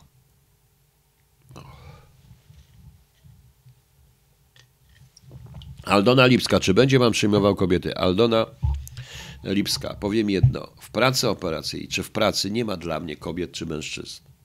Po prostu są pracownicy operacyjni. Albo się nadają, albo nie. Po prostu. No, no filmik był ciekawy. No. E, dobrze, co jeszcze? Nie wiem, kto kogo zrobił moderatorem. Ja tutaj nie ma moderatora, moim zdaniem, u mnie na KHT, także ja nie chcę, żeby tam ktośkolwiek był, tylko ja jestem. No. Właśnie. Dobrze, co tu mamy jeszcze? Shadow SF. Nie, oni chcieli zrobić operę, aferę, proszę Państwa. I to niesamowitą aferę. E, podstawili kogoś po prostu po to, żeby on nie został z tego powodu przyjęty, i żeby zrobić aferę, że my po prostu jesteśmy, że my jesteśmy y, homofobami. No.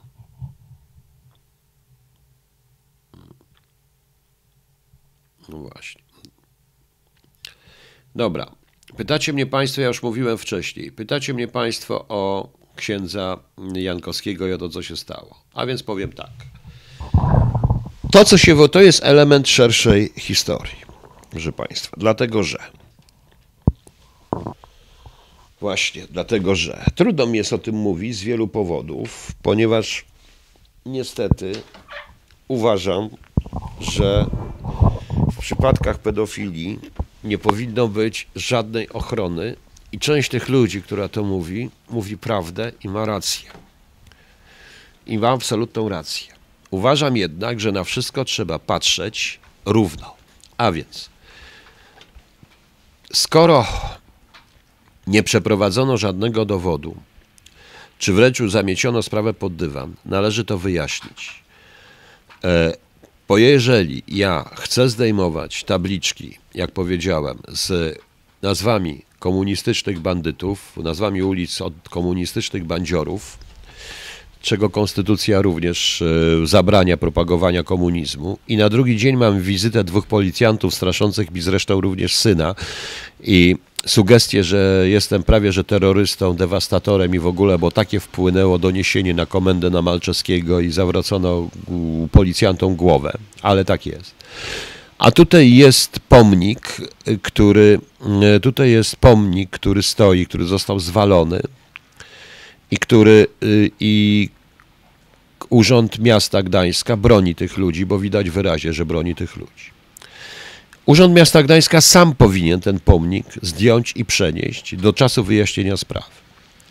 Uważam również, że jeśli ja słyszę w uwadze TVN wypowiedź jednego z, z ikon Solidarności podziemi i podziemia, który mówi publicznie, cynicznie, patrząc się w kamerę, że oni wiedzieli, spodziewali się tego, że tak jest, ale nie reagowali, no bo takie były czasy potem ktoś to wszystko ukrywa, to oni są odpowiedzialni. Obawiam się tylko jednak takiej rzeczy, że Kościół sobie nie będzie potrafił z tym poradzić. To, co się dzieje w teraz w Watykanie, jest rzeczywiście bez precedensu, ale to się skończy niczym. Tak uważam. To się skończy niczym. E, obawiam się również tego, że stanie się tak jak w firmie Kler z tym jednym księdzem, który fałszywie oskarżony został o pedofilię, ponieważ 99% kleru, księży, jest naprawdę uczciwymi, dobrymi ludźmi, nie mającymi z tym nic wspólnego, ale odium spada na nich. Spada na nich dzięki pracy instytucji, dzięki hierarchii, dzięki instytucji. Jeśli jeszcze, jeśli chodzi o tą sprawę, ksiądz Jankowski nie może się bronić ale jak ktoś powiedział, tak to prawda.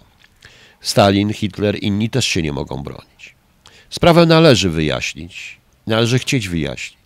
Ja osobiście uważam, że gdyby hierarchowie, arcybiskupi wzięli na klatę trochę to wszystko i przestali rzeczywiście i powiedzieli, podeszli do tych ludzi życzliwie, tak jak pozornie podszedł papież, pozornie, bo zobaczymy, czy naprawdę.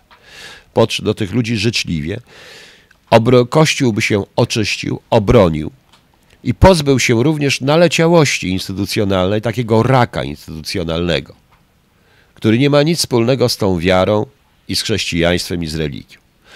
Ponieważ my w Polsce niestety uświadamiamy, utożsamiamy katolicyzm i religię z kościołem fizycznym, czyli z, z budynkiem, z instytucją, jakiekolwiek próby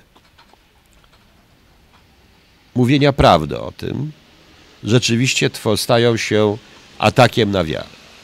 Ale również powodują to, że zostanę, że tak łatwo przez całą lewicę lewacko-trockistowskie to wszystko zostanie wykorzystane przeciwko właśnie wierze i wartościom, a nie przeciwko instytucji, proszę Państwa. To jest ten problem. Chcę powiedzieć, że nikt z tych, który opowiadał o tych swoich dość doznaniach z księdzem Jankowskim, Jankowskim, doznaniach w cudzysłowie, więc jeżeli ktoś mnie słucha, to przepraszam, że tak powiedziałem, ale jak nie wiem, jak to nazwać, opowiadał z ofiar tych przestępstw, nie wątpi w wiarę. To są ludzie wierzący. I zdaję sobie sprawę, w jakim piekle oni byli, bo z jednej strony jest ikona, której ruszenie grozi im samym, a z drugiej strony ich własna tragedia. Trzeba mieć cholerną odwagę, żeby w tym momencie działać. Ja wiem, bo oczywiście nie w takiej sytuacji pedofilskiej, ale znam takie sytuacje również ze swojego życia i wiem, jak to jest, kiedy zaczyna się działać przeciwko ikonie. Jak cię natychmiast będą zniszczą, mimo że masz rację, i część z nich też wie, że ma rację. Ale jeśli są winni, to już nie ksiądz Jankowski, którego Bóg osądził już, Ale ci winni są tu, na ziemi, w instytucji. I tych należy szukać. Natomiast przewracanie tego pomnika, robienie tej, jeśli to zdecydujemy się, to nie każmy również i zrozummy ludzi, którzy będą zmieniali tabliczki z nazwami zbrodniarzy komunistycznych albo przewracali, albo przewracali pomniki radzieckie w Polsce, tych tak teoretycznie wyzwolicieli odpowiedzialnych za mordowanie ludzi na przykład w Obławie augustowskiej. Nie każmy również tych, traktujmy wszystkich równo, bo o to chodzi. I chyba również ofiary tego typu procederu zgodzą się ze mną, że mam w tym momencie rację. Czasy idą ciężkie. Obawiam się niestety, że niektóre rzeczy, w które Polacy wierzyli, zostaną im teraz zabrane. Nie tylko dlatego, że Europa tego chce i tak jak mówiłem, ta lewicowo-trockistowska, leninowsko-trockistowska Europa tego chce, ale również dlatego, że instytucje, w których są byli sprawcy, pozwoliły na to i stworzyły materiały, aby to zrobić. A tak na marginesie. Ale to dokończę usiądę, bo jak coś powiem, to zaraz mnie tutaj wszyscy zniszczycie. Nie widzę w tej chwili o czym y, waszych pytań waszych komentarzy. Ten komentarz wam się nie spodoba. Tu mówię.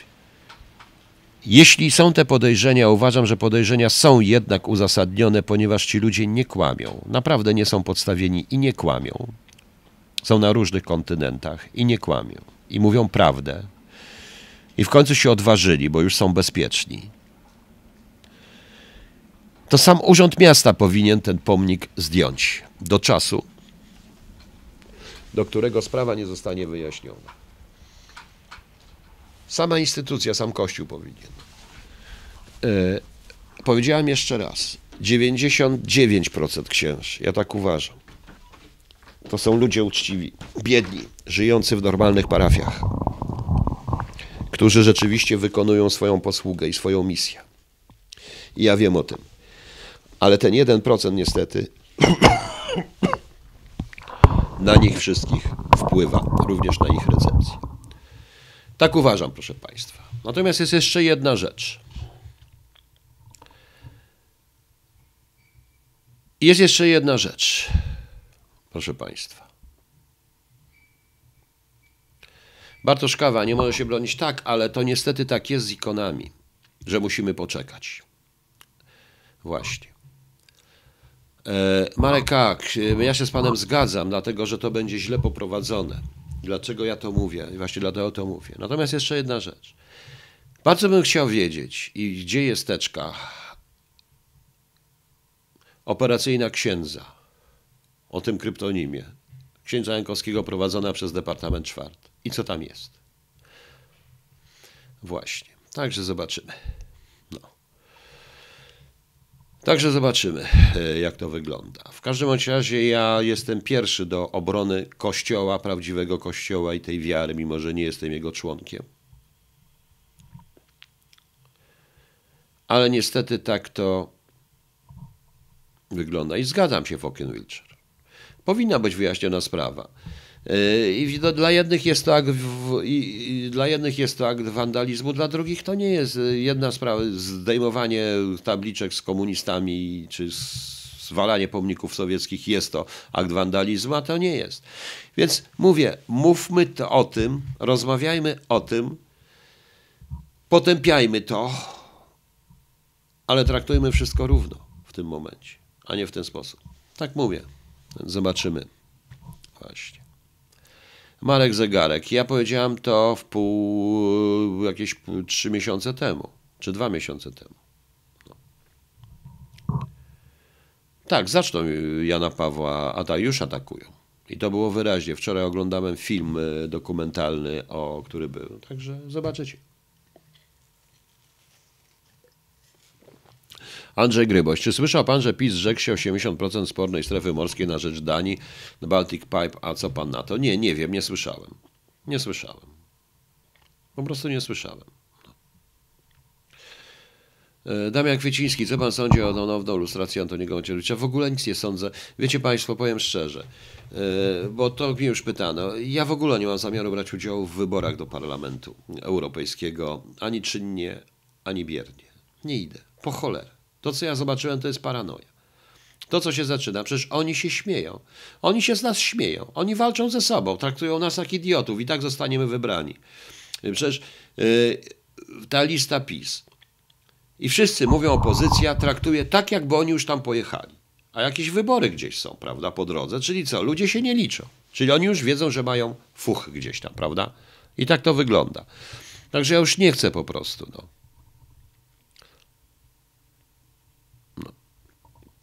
Właśnie.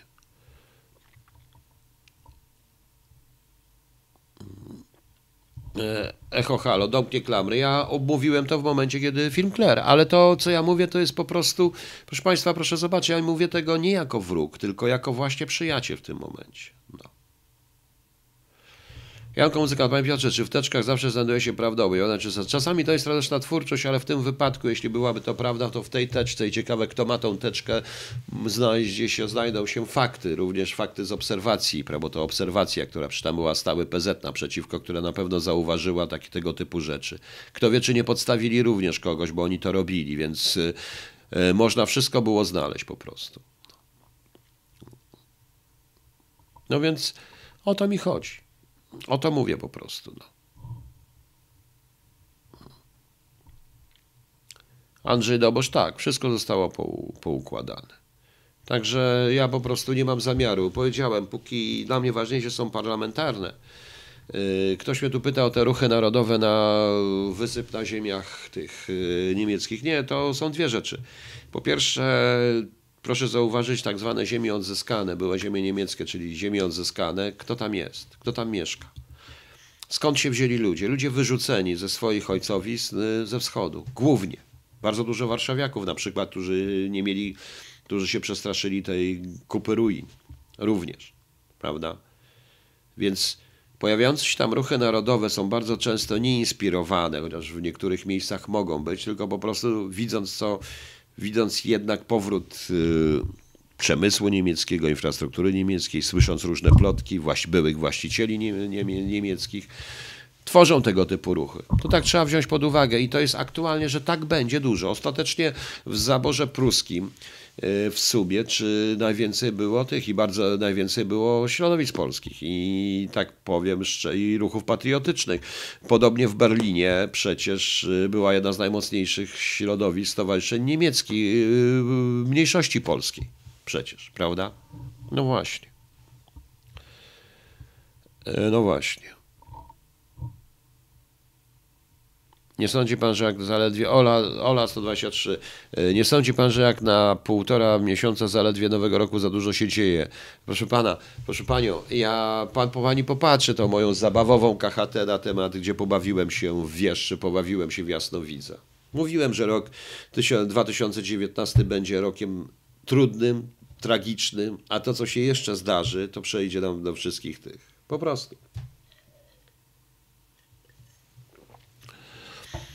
Właśnie. No właśnie, panie konfederacie, tak to wygląda. I tam jeszcze i te ruchy narodowe są również reakcją na pojawianie się nagle mniejszości niemieckich, mniej różnych mniejszości byłych tych, na e, niezałatwione sprawy. Przecież wszyscy słyszeli o tym odzyskaniu przez obywatelkę Niemiec i wywaleniu Polaków stamtąd, prawda, z jakiegoś tego w tym. No więc właśnie. No. E, nie, nie wyjawi Jarosław Rzekowski. Nikt nie wyjawi tego aneksu, niestety. No. Czy dokument potwierdzający przynależność Karoliny do Kloga Wałżywka? Nie wiem. Nie wiem, nie zastanawiałem się nad tym po prostu tragicznym ekonomicznie czy politycznie, Rafał Wojnowski. A, ma, a uważa pan, że jest ekonomia bez polityki albo polityka bez ekonomii? Ekonomia, ekonomia staje się również narzędziem politycznym, więc on będzie tragicznym w każdym punkcie. Tak uważam.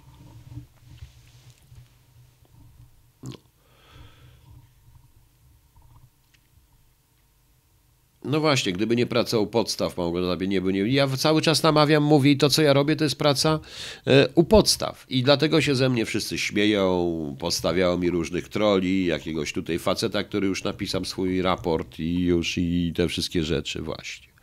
Panie Piotrze, ta lista do PE to gra PiS według którego PO oni wezmą głosy, a wejdzie następny z listy. Nie wiem, całkiem możliwe, ale to nie jest gra. E, denerwuje mnie ta gra. To nie chodzi o to, proszę Państwa. E, to nie chodzi o to. E, tu chodzi naprawdę o powstanie zupełnie czegoś jakościowo nowego. No. Oczywiście, że powinniśmy obronić w tej chwili PiS, bo PiS jednak, bo ten, jak oni wrócą po wczorajszym przemówieniu pana Tuska, czy w wywiadzie z panem Tuskiem, czy po dzisiejszym na przykład, ja nie wiem po co pani jaki chodzi do tego TVN24, skoro tam nie da się nawet mu wypowiedzieć, więc to jest bez sensu. No. Właśnie.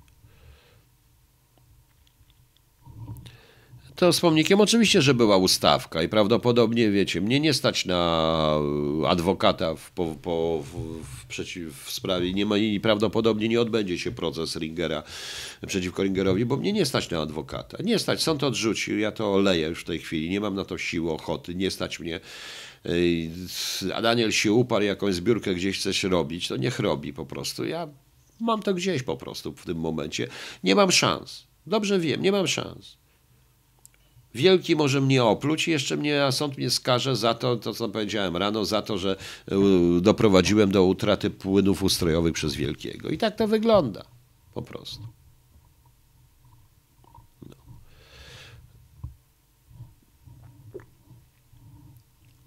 Dobra, Daro, no ja to zawsze tak jest, jak krótko powiedziałem. No. E, I to jest właśnie rola, kto inspiruje takie ruchy. Tak, kto inspiruje, kto to robi, to jest po prostu rola dla kontrwywiadu. Nie ma kontrwywiadu, więc co mam zrobić? No. No. Krzysztof K., ruch narodowy. Jaki ruch narodowy? Niech pan powie. Ruch narodowy, ktoś, kto uważa mnie za bandytę, idiotę i w ogóle. Facet, który nie wie nawet, co mówi. Ale wy go wszyscy lubicie. Dajcie spokój, proszę państwa. Jaki ruch narodowy? Tu nie ma, niech, ja im życzę bardzo dobrze, niech sobie działają. Mnie proszę nie wiązać z niczym. Ja nigdzie nie chodzę w tej chwili i nie będę nigdzie chodził. No. E, Ola 123, a nie uważa pan, że ten Austriak to jest jakoś... Oczywiście, że tak. Od samego początku. Tylko nie mówiłem tego głośno. Chociaż też sugerowałem państwu, mówię wprost, że to jest robione. A po co? Dlaczego mówiłem, żeby PiS poszukał wrogów wewnątrz? Przede wszystkim o. Woda słodka, mówić szansa ofensywy armii pana Berlin. Tak, ale nie dzisiaj, dobra. No. Czy to... Nie będę mówił... No, Ostatnio ktoś mi tu wrzucił, nie ma go tutaj coś takiego, kto się u mnie źle wyraża, więc wierzę w to. Ja nie chcę po prostu, nie. Ja nie zwracam uwagi, proszę Państwa, nie interesuje mnie w tej chwili absolutnie. E, interesuje mnie zupełnie co innego. Patrzę na to globalnie. E, osobiście uważam, że osobiście uważam, że e, osobiście uważam, że to, co się dzieje w tej chwili w Polsce, to, co obserwujemy, to odrzuca, pokazuje, jak, nasze, jak, jak biedne jest nasze państwo. Jak nasze państwo jest teoretyczne. Niestety. No. O, dostałem przewodnik gejowego całe. Fajnie. No.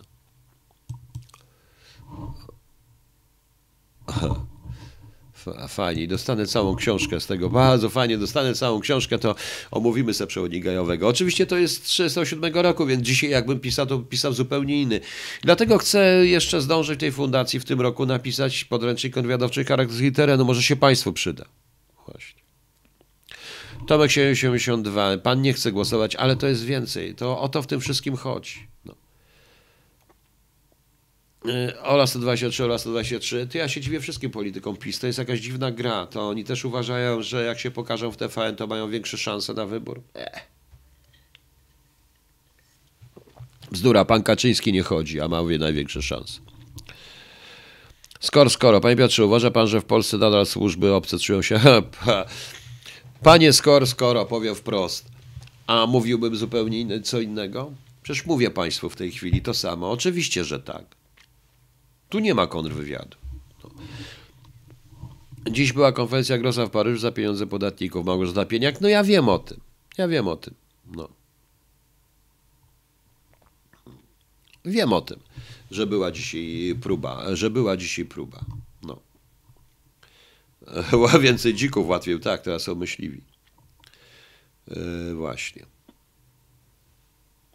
Yy, Co tutaj mamy dalej? Oczywiście, że tylko wiecie Państwo, ten, y, ta koalicja Ruchu Narodowego, Korwina i tam kogoś jeszcze, obawiam się, proszę Państwa, że oni się wyprztykają, że oni się totalnie wyprztykają w wyborach europejskich. A dla mnie o wiele ważniejsze od tych całych brukselskich wyborów są wybory państwowe tu, w Polsce. Normalne, krajowe. No właśnie.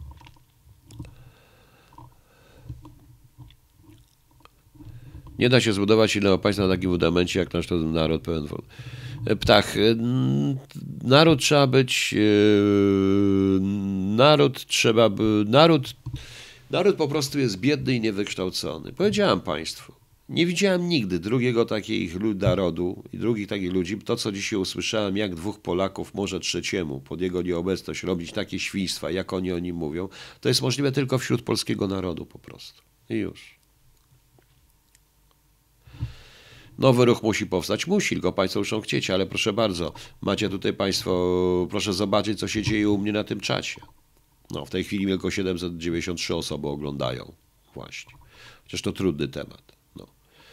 E, panie Pułkowniku, wczorajsze zarzuty wysuwane przez pana Ziobro były mega śmieszne, jutro bodajże ma być wniosek o odwołanie ministra rolnictwa. To jest marnowanie czasu na wszystkich. Damian Kwieciński, oczywiście, a co oni mają robić? Co oni mają robić?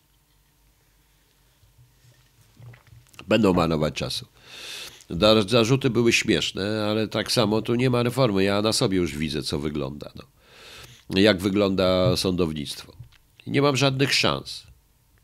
No. W którym roku został ostatecznie zaorany konwent Macierewicz? Trudno to powiedzieć, ale mi się wydaje, że ta reforma, dział na ABWAW i stworzenie tego wszystkiego, później PO dokończyło i tak dalej. Jak zmusić PiS do wykrócenia okrągłego stolika? Tomek 72.pl.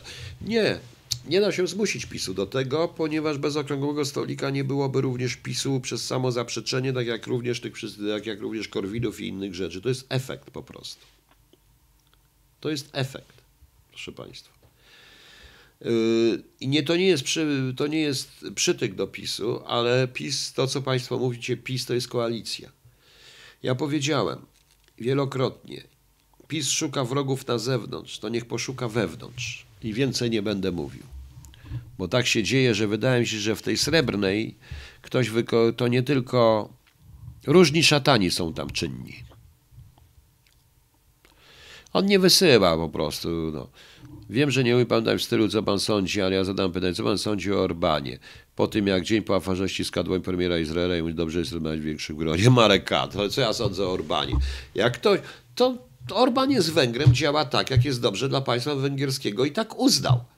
Jeżeli ktoś myśli, cały czas mówi, i to wczoraj z Machnikowskim też żeśmy z profesorem mówili, nie ma takiej kategorii jak miłość, przyjaźń w stosunkach międzynarodowych. Jest tylko interes, mniejszy lub większy. Po prostu. Po prostu. Konfederat Balski. Trzeba się podnieść na wyższy poziom godności. Właśnie. Trzeba. Więc co ja mam, panie Marku, a mówić w ten sposób? Yy, myślę. Myślę, że Orban to było do przewidzenia. Tak samo jak do przewidzenia było i twierdzenie, że tu nie będzie żadnych antyirańskich wystąpień przed tą konferencją. Jeżeli przeczytałoby się trochę skład, jeżeli byłby na przykład potężny, porządny wywiad, czy kontrwywiad, czy ktoś, kto by dał e, dosier i prawdziwe, łącznie z rysem psychologicznym tych, którzy tu przyjadą, to by, to by nie powiedział takich bzdury, jak powiedzieli nasi dyplomaci ale z tego co wiem, to u nas jest ważne, żeby być przy żłobie, a nie wszystko jedno, kto każe, ale by był po prostu. No. Oczywiście i zrobią wszyscy i zrobią tak, bo Orban, y, bo Orban po prostu, bo Orban działa dla, dla siebie jako Węgier. Nie będzie, trudno, nie będę żądał od Orbana, żeby był polskim patriotą. Mam żądać od Niemca, żeby był polskim patriotą. Koniec kiedy większość Polaków w tej chwili nie jest polskim, nie jest patriotami polskimi. Bo na pewno nie ci, na pewno ci wszyscy, którzy se noszą takie dziwne koszulki, to nie są patriotami po prostu. I już. No. Po prostu. Co jeszcze mamy? Homo homini lupus est. Opis, parafraza z komedii, plauta, scenario, opinia autora naturze człowieka. No tak, Bastian, ale ja mówię to o naturze polityki zagranicznej, bo na tym polega polityka zagraniczna. Wie pan co? Czyta pan posta albo nad moim, albo pod moim, ale nie moje. Jeśli pan nie życzy sobie mojej obecności tym forum, to proszę powiedzieć do mnie. Darek, o co znowu panu chodzi? Panie Darku, rozmawialiśmy, nie zdążę przeczytać. Po prostu któreś mi łapie i któreś mi ucieka. Po prostu, no. Co mamy dalej? Czy Polacy poza granicami powinni stracić prawa wyborcze? Ale na nie nigdy. Nie, nie powinni. Są także Polakami. E, Przepraszam, Krzysiu. E, Przepraszam bardzo, Krzysia poprosiłem o coś, jeżeli mogę gadać. Proszę Państwa, nie, nie powinniśmy i proszę tak nie myśleć, bo o to chodzi. Polacy, yy, proszę Państwa, dobrze, to nie jest Polonia, która wyjechała z kraju zmuszona warunkami zewnętrznymi, tak jak to było w roku 45, czy nawet w 81, po 81. To są Polacy, którzy po prostu zmienili miejsce pracy. Proszę zobaczyć. Ja mieszkam w Warszawie na stałe. Przyjeżdżam tu, bo opiekuję się tym mieszkaniem i stąd nadaję. Mogłem, jak dostanę pracę w Katowicach, to będę w Katowicy, do Katowic jeździł po prostu, na tej zasadzie. Na tej zasadzie, po prostu. Oni nie uciekli z kraju, pani Marlindo, nie uciekli. Oni budują gospodarkę, tutaj nikt nie buduje gospodarki. Oni nie uciekli z kraju, oni zostali zmuszeni do wyjazdu, bo każdy chciał, miał dość, każdy chciał utrzymać rodzinę. Oni więcej robią wbrew pozorom dla kraju niż my tutaj. Bo ja tutaj w kraju, jak widzę wyraźnie, co jest, jesteśmy zachwyceni, bezkrytyczni, mamy medianę i się cieszymy, że mamy medianę. No. Żaden z nich, nie, nikt z Polaków nie uciekł z kraju, wielu chce wrócić, tylko nie może po prostu. I już. No. Więc nie można ich tak nazwać. Nie, nie da ognia z trąbki, niestety. Nie ma trąbki dzisiaj. Nie, nie ma dzisiaj Magdoden. Nie mamy, nie mamy trąbki, prawda? No właśnie.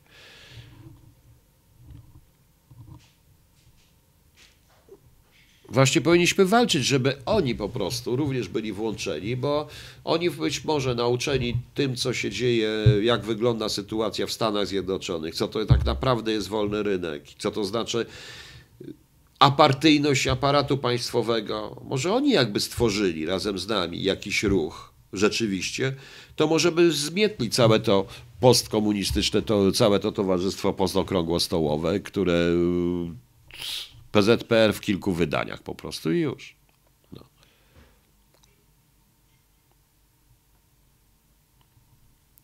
Oczywiście, więc twierdzenie takie, że się nie da, więc twierdzenie takie, że się nie da, że nie mogą, to nie mają, to nie jest to. Każdy ma rodzinę i już. Jakoś Stefan znikł. Nie, zniknęły tematy, które są tematami szkodliwymi po prostu społecznie.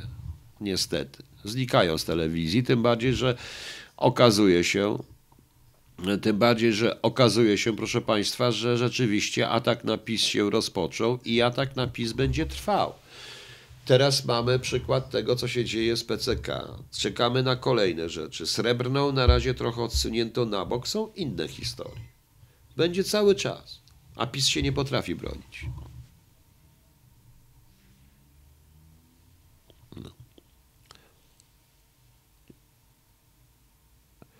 El obawiam się, że oni nie wiedzą, poza tym to trzeba jeszcze udowodnić. No. Polski rząd ma nas. Tak, ma. Oczywiście, ja to wiem, ja to widzę. Ja to widzę, co się dzieje. Widziałem, jak byłem na placówce. Widziałem, nie chcę mówić nic po prostu już więcej. Nie chcę mówić po prostu dlatego, że uważam, że ministerstwo. Wiecie Państwo, co ja myślę o Ministerstwie Zagranicznych. Wypowiadam się na jego temat albo źle, albo wcale. Po prostu. Nie ma czegoś takiego jak polityka MSZ-u wobec y, Polaków za granicą. Dla nich Polonia cały czas istnieje, to ta stara Polonia, to, to, to ci, ci, którzy w 1939 roku byli tam, którzy potem y, zostali po 1945 roku. Część z nich w ogóle, wiecie Państwo, gdyby tak naprawdę chciano wszystko zlustrować i ujawnić, to byście się zdziwili, bo ja na przykład znam przykłady, które mi ktoś opowiadał, je rzeczywiście ludzie z roku w roku 2003, pamiętam, z młodymi ludźmi, e, z ludźmi stosunkowo młodymi, którzy musieli wyjechać, bo SB im dało paszport w jedną stronę i przyjechali tam, zostali, przyje, zostali tak niby jako ofiary stanu wojennego, no i co? Jedna z osób mi opowiadała, że ktoś, kto uznany za bohatera narodowego później, przyjął do pracy w piwnicy, po czym jak przyszło do płacenia po miesiącu, bo tak się umówił, zawiadomił, e, zawiadomił immigration o tym, że nielegalnie przebywa i nielegalnie pracuje. I następna, i następna. I wiecie, ile miałem takich zeznań? Całą masę. Ludzie o tym mówili i dlatego również nie przychodzili na ambasady.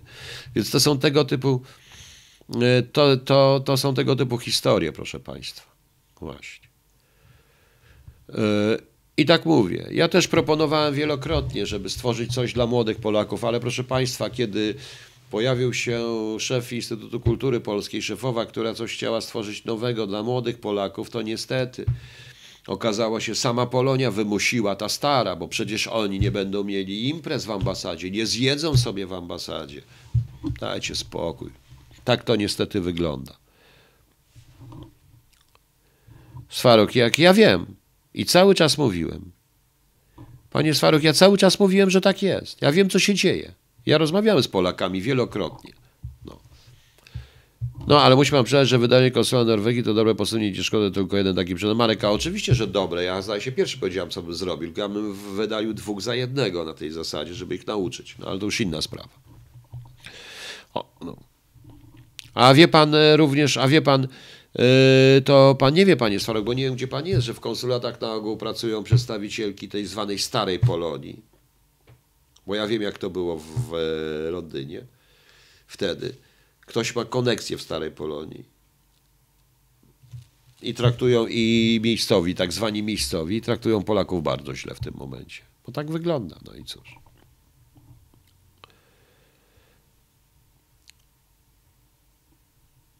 No właśnie. Ptach, no ach, niech pan słucha. No, Krzysiek, nie grasz na gitarze? No to czego mnie powiesz tego głośno tutaj? Mało gram. Mało gram. Nie na tyle, żeby się popisać. No, gra nie na tyle, żeby się popisać po prostu. No. Właśnie. E, Ambasada w Londynie pomoże. Nie, no kupię bilet na powrót, rozłożę na raty, ale z tego powodu, że to jest obowiązek, to konsula, to jest obowiązek konsularny, jest pomoc konsularna, oni są z tego rozliczani i to jest porządek, proszę pani. To jest, to jest, to jest wymagane prawnie. Ale żeby tak na przykład zastanowić się nad losem Polaków, zrobić badania, tak jak to robią inne rzeczy, gdzie ci Polacy są, jak są, gdzie grają, jakie mają kłopoty, jaka jest różne te wszystkie inne historie. Nie, nie, nie. Nie, nie zaprosimy ich na tych wszystkich murarzy na 11 listopada. Będziemy tych, którzy. No, nieważne. No właśnie. Ciągle stara wiara po postkomunistyczne na samochody, nic poniżej BMW Lincoln. Swarokian. A, to pan jest tam. Nie, to ja nie wiem, bo nie będę po prostu. Jakie trzeba mieć umiejętności? Łatwo zapamiętanie jeżeli umiejętności. El Jakub, to będzie w trzecim wykładzie. Wszystko to powiem w trzecim wykładzie. Ja sobie jeszcze zarabię, zapalę, proszę państwa, i już kończymy. Yy, czy zna pan IP? Nie, nie znam. Aneta, nie znam. On też mnie nie zna. Raz się o mnie tylko wypowiedział, jak zwykle źle, ponieważ o mnie też się wypowiada albo wcale, albo źle, więc. Yy,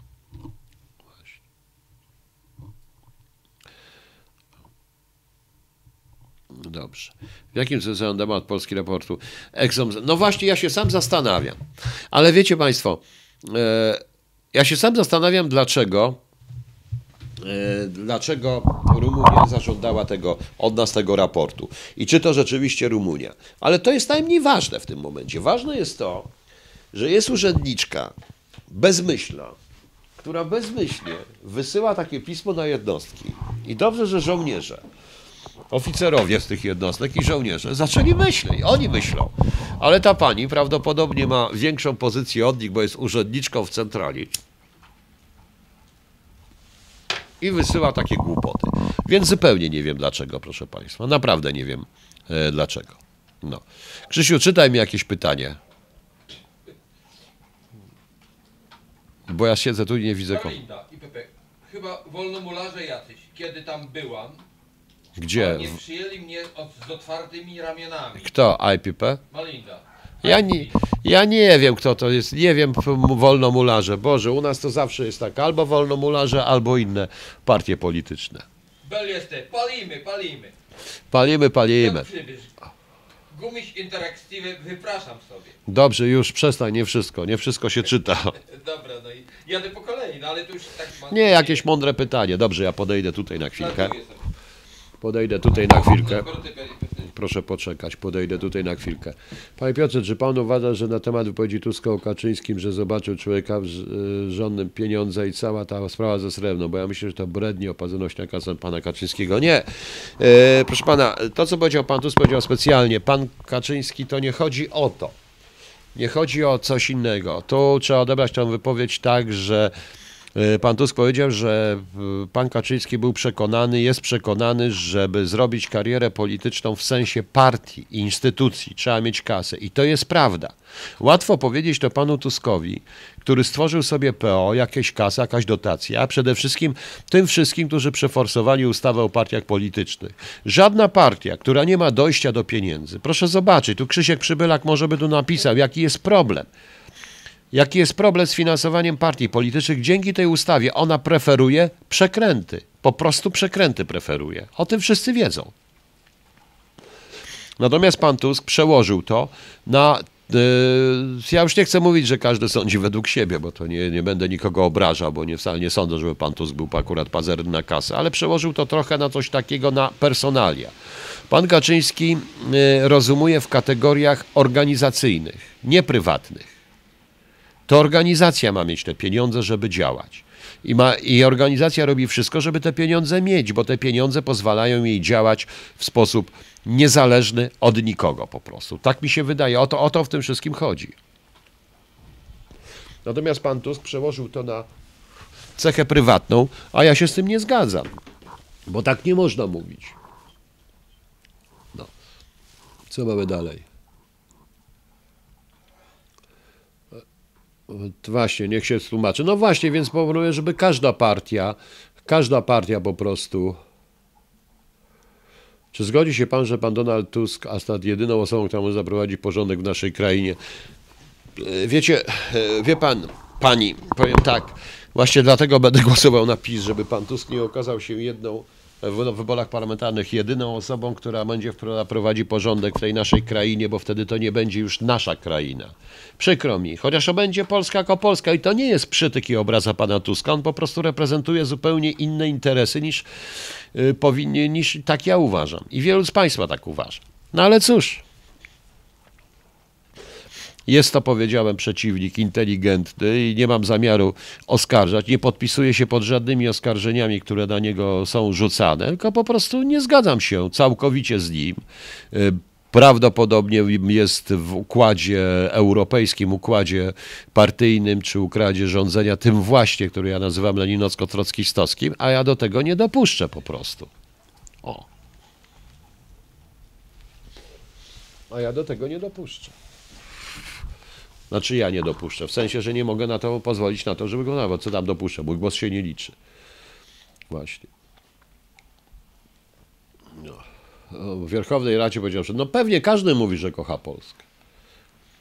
A co po, czy o, o głosowaniu korespondencyjnym, a raczej jego brak? No cóż, w, jak ja bym rządził, to przy- przynajmniej bym z, zrobił taką możliwość głosowania, ko, tak jak w Stanach Zjednoczonych chyba, głosowania korespondencyjnego, czy również głosowania e, przez internet.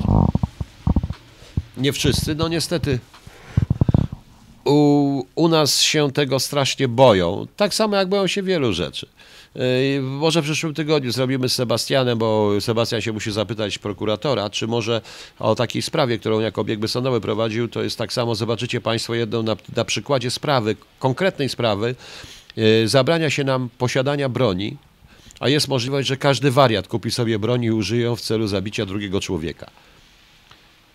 Legalnie, po prostu legalnie, bez żadnego zezwolenia. I jak e, prokurator się zgodzi, to oczywiście po zmianie pewnych rzeczy, to z Sebastianem zrobimy w przyszłym tygodniu program też na żywo, w którym opowie tą sprawę, jako był biegły, bo to jest dość ciekawe. Oczywiście nie będzie to tak jak w różnego rodzaju programach telewizyjnych, będziemy siedzieć i gadać, bo może jakieś zdjęcia jeszcze pokażę, dlatego że my nie możemy, nie mamy tych. No. Yy, Nie mam, nie mam takiej możliwości zrobienia tego. Ale będzie to dość ciekawe. I, I tak samo jest z tym głosowaniem korespondencyjnym, proszę Państwa. Oni się tego boją. Nie rozumiejąc, że możliwość, że ja w jaki sposób można w jakimś tam mieście, y, w komisji, w której jest powiedzmy 70 osób, z tego 10 nie było, na wyborach w ogóle jest 10, bo jest stuprocentowa frekwencja. To jest dopiero ciekawe, nie? Tak to wygląda po prostu. E, Sondaże kreują, kreują, nie to, że odzwierciedlają. No. Co my tu mamy jeszcze? E, widział pan trzy ostatnie sondaże? Trzy? Tak, widziałem, ale one kreują rzeczywistość. E, Czy nie uważa pan, panie Piotrze Damian Kwieciński, że pan tu zamiast atakować pana Kaczyńskiego sam powinien wytłumaczyć skąd miał pieniądze na początku swojego? Oczywiście, że transparentność, ale proszę pana, ja tak samo jak nie, nie potępiam za srebrną, jeżeli nawet jest tym cień prawdy, yy, PiSu, tak samo do końca nie potępiam PO. Powiem dlaczego. Ja się zdziwicie. Dlaczego? Po prostu jest Clue tego wszystkiego leży w latach 90. w ustawie o partiach politycznych i w ustawie, proszę Państwa, o, i w ustawie o finansowaniu partii politycznych. O tym wszystkim. Każda partia, jaka jest, taka bez względu na to, jaka ta partia nie będzie. Dlatego ja szukam i dlatego chcę budować, jeżeli będę budował właśnie.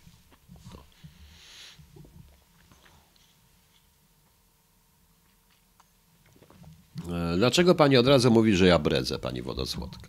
No, ja chciałem budować partię nowego typu, w ogóle nowoczesną, nie leninowską, partię wyborczą, a nie strukturalną. To jest pewna różnica.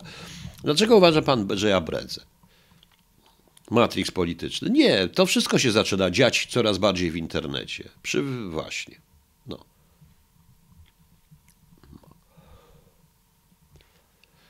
Sondaże winny być zabronione przynajmniej w kampanii wyborczej. No jest. A poza tym tak samo e, tak samo, proszę Państwa, uważam, że s- sondaże, uważam, że i cisza wyborcza jest bzdurą, no ale nieważne.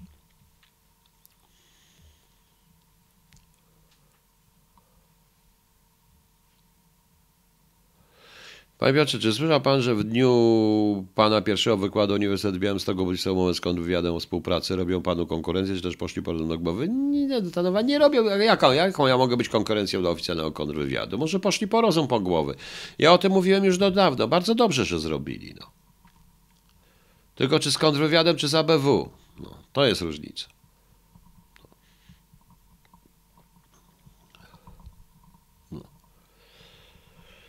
O Boże, co mamy dalej jeszcze?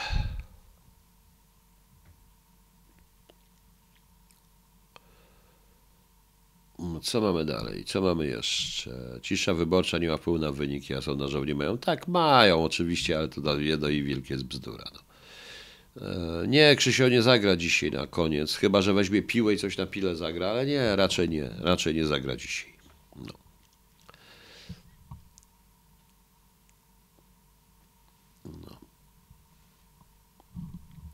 Ciekaw jestem, co pan sądzi o książce Niebezpieczny, tak jako samomontażowany. No, wiesz, ja już mówiłem, nie odpowiadam na te pytania, ja, byście się już zorientowali, co sądzę zarówno o książce, jak i o tym wszystkim. No. Yy, Niech będzie. Przypominam sobie uchwałę Sejmu z początku o przekazaniu materiałów SB do książek Klaru, nie pamiętam, chyba Komisji Episkopatu. Yy, Jerry 144 GT. Chodzi o to, że w ogóle najmniej materiałów, które zostało, zostały po Departamencie czwartym i to jest wiadomo, że najmniej zostało. One są, one działają i ja wiem, że działają, one zostały dokładnie sprywatyzowane w sposób odpowiedni i to widać, co się dzieje. I to widać wszystko to, jeżeli chodzi o Klar, ale to nie tylko o to chodzi.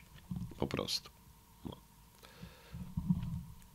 Malina, co pan sądzi o studiach na służby specjalnej policyjnej? Aha. A co pani chce po tych studiach zrobić? Bo powiem pani szczerze, jeżeli ode mnie by zależał nabór, a jak zależał, to nie przyjmowałem ludzi po takich kierunkach jak służby specjalne i policyjne.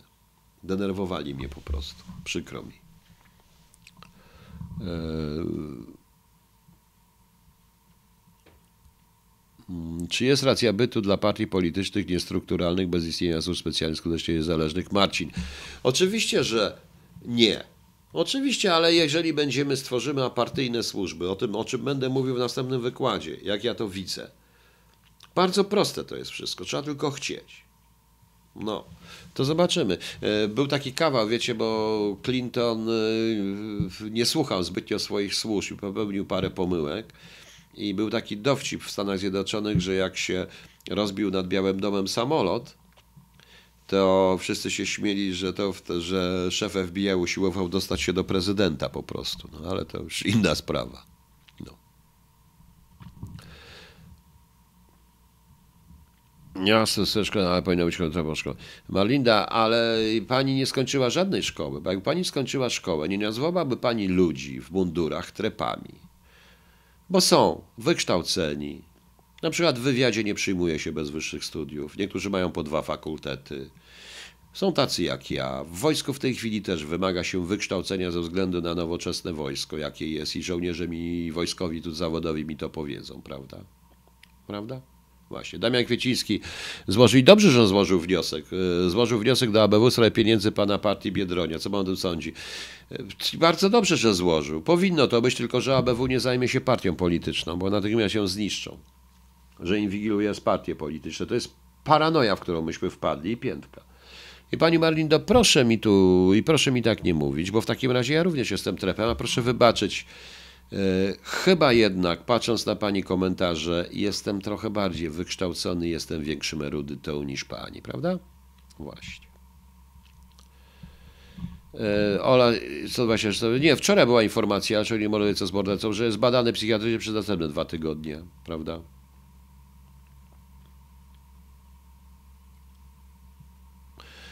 Exxon Z. Ktoś zgłosił. Ja naprawdę to nie dla żydowskich. Nie, nie, nie, nie. To ja bym tego nie nazwał nie dla żydowskich roszczeń, tylko nie dla funkcjonowania ustawy 447 na terytorium państwa polskiego. Ja bym to tak nazwał. Oprócz tego uznano to za pewnego rodzaju nawoływanie do antysemityzmu i w pewnym sensie tak to się może kojarzyć. Natomiast czy po wizyta policji, do policji już weszła tam nawet? No cóż, no to, to jest zupełna bzdura. Ale ja już powiedziałam po tym Marszu Niepodległości, że już następny, że to był ostatni Marsz Niepodległości. Następnego już nie będzie. Po prostu.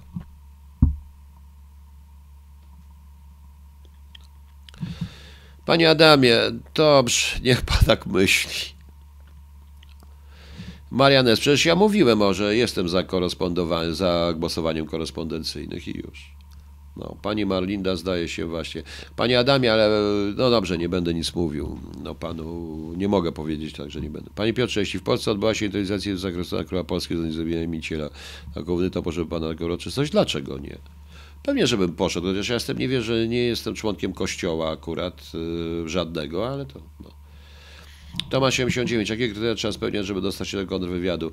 Y, Powiem o tym w następnym odcinku. Na pewno niewątpliwie trzeba być. No, trzeba mieć odpowiednie wykształcenie, odpowiednie umiejętności. Wszystko zależy, gdzie się pójdzie. Y, Nieskalaną przeszłość, tak zwaną. Uważam, że obywatelstwo polskie od samego od urodzenia, plus y, obywatelstwo rodziny od urodzenia, trochę tak jak w innych służbach po prostu. No, ale to już inna sprawa.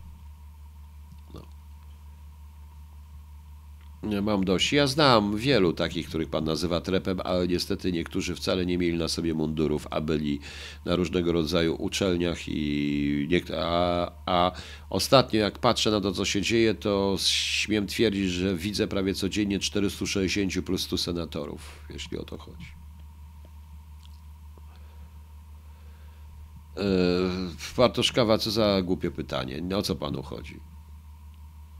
Po prostu jest to zgodne, jest to zgodne z polityką Unii Europejskiej. No.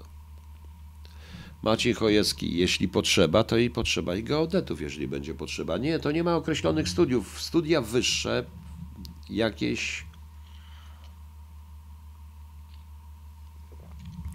e, studia wyższe,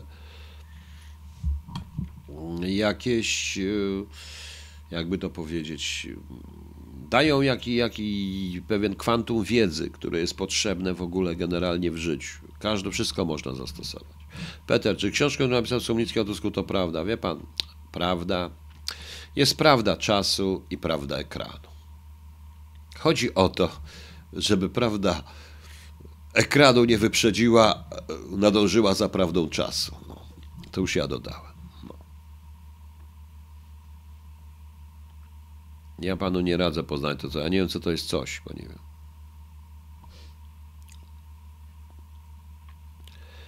Nie leń, trzeba wyglądać jak taki kapitan. Tak, tak, tak, tak. Rzeczywiście tak trzeba wyglądać. Czy pan sądzi o potrzebie lub nie jednostek wojskowych USA na terenie naszego kraju? Oczywiście, że one są w tej chwili potrzebne generalnie jako element y, polityki zagranicznej, pewnego rodzaju nacisk. Powinniśmy to wykorzystać. Nie chodzi o ich zdolności bojowe, ale chodzi raczej o pewien akt polityczny w tym momencie. I już. No.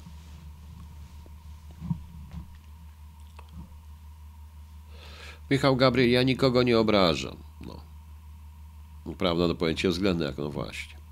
Jestem geodetyk, pracuję jako automatyk i rozgnia, rozgniatam leszczy po studiach kierunkowych. Oczywiście, że tak, Lonsam. To nie zależy od tego, zależy zupełnie co innego po prostu. Poza tym Fokin Wilcher zgadza się, ale wiecie Państwo, usiłowaliśmy w, w agencji wywiadu, jeszcze już pod koniec mojej pracy, zawęzić do wykształcenie wyższe do określonych uniwersytetów z tradycjami te, i do uniwersytetów, które rzeczywiście mają tradycję i można nazwać wyższymi, żeby uniknąć tych wszystkich magistrów po telefonicznych studiach, na przykład po kończonej teologii tele, tele, przez telefon, jak ja to mówię po prostu. Ale niestety okazało się, że nie możemy tego zrobić. Nie możemy tego zrobić, bo prawo nam zabrania, bo nawet y, uniwersytet telefoniczny czyli poradny uniwersytet telewizyjny, ma takie same i, i wydrukowany z niego papierek przez internet, e, papierek z tej, e, z dyplomem, ma taką samą wagę jak dyplom Uniwersytetu Warszawskiego, Jagiellońskiego, Łódzkiego, Poznańskiego czy Wrocławskiego, czy nawet z Białego Stoku po prostu. No niestety, proszę Państwa. Tak, tak to wychodzi. No. Prawda także przeciwieństwo fałszu. Można do niej dotrzeć także w drodze analizy zagadnień. Można, yy, analiza hipotez konkurencyjnych się kłania po prostu. No. Yy, Marek Michalski, jak może w PL wyglądać wojna? Pan lepiej mnie nie pyta, ale wolałbym nie wiedzieć po prostu. Wolałbym nie wiedzieć. Za trochę jak będą uczyć ludzi, to będą same głąby jako kandydaci do kontrwywiadu. Jest propozycja z 10 matematyki. Wiem, nie Lenin. Nie, nie, nie, to generalnie ja twierdzę, że to ja widzę wyraźnie. To wykształcenie jest coraz gorsze. Powiedziałem, miałem wykłady na, tej, na Uniwersytecie Łódzkim. Patrzyłem na tych ludzi, na tych studentów, malujących se paznokcie, studentki, śpieszących się. Przyjechał jakiś facet i gada głupot. Ja nie wiedziałam o czym on, nie wiedziałam, ja mówiłem do siebie po prostu w tym momencie tylko. To przykre czasami, ale po co? Tak to wygląda. Jak to jest za pieniądze pani poddał Paryżu jest konferencja, na której wystąpił sobie ha, Jerry 460 GT. Mnie się pan pyta, a kto rządzi tym wszystkim w tej chwili? Jest taki jeden, jaki jest minister? Jaki jest minister y, od szkolnictwa? Y, czy wicepremier nawet, prawda? No. Z tego miasta koło Nowej Huty. Jak on się nazywa? Tego miasta, w którym jest jakiś stary uniwersytet, ale nie pamiętam jego nazwy. No. Miałem tam kiedyś wykład. Agata Growska, nie, o wojnie hybrydowej nie mógłbym zrobić, bo ja nie lubię tego pojęcia i nie uznaję tego pojęcia, ale o złożonych operacjach wywiadowczych tak. No. Elo, halo, nie ma nic gorszego niż człowiek wykształcony ponad własną inteligencję. Idiol. Idiol, proszę Państwa. Idiol. Po prostu idiol jest tak zwanym idiotą negatywnym, czyli y, staje się idolem, i zaczyna wierzyć w to, że jest mądry, że nie jest idiotą. I to jest przerażające.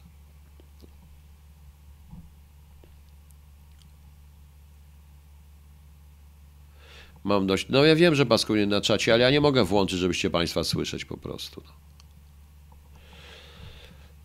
No. Czy znana jest Panu postać Stanisława Remuszki, jego książka o GW? Nie, nie znam postaci Stanisława Remuszki i książki o GW, czyli o czym, co, co to jest GW? Gazecie Wyborczej? Nie, musiałbym zobaczyć, nie wiem. Nie wiem, bo nie słyszałem takiej, ale dobrze, znajdziemy. A propos określenia TRE, podnosi się ono kierunkowo do podoficerów i chorążych z awansu społecznego za PRL-u. Każdy, kto określa jako oficera Wojska Polskiego czy Polskich Służb, nie wie o czym mówi. E, panie Adamie, e, nie matura, lecz jeszcze raz robi z ciebie oficera. I pewnie nie wiem jak pan, ale ja jeszcze jak przyszedłem, to ja pamiętam takich y, ludzi, którzy mieli trzy klasy szkoły podstawowej, ale potem całe resortowe wykształcenie i stawali się nagle tutaj i nie umieli pisać po polsku.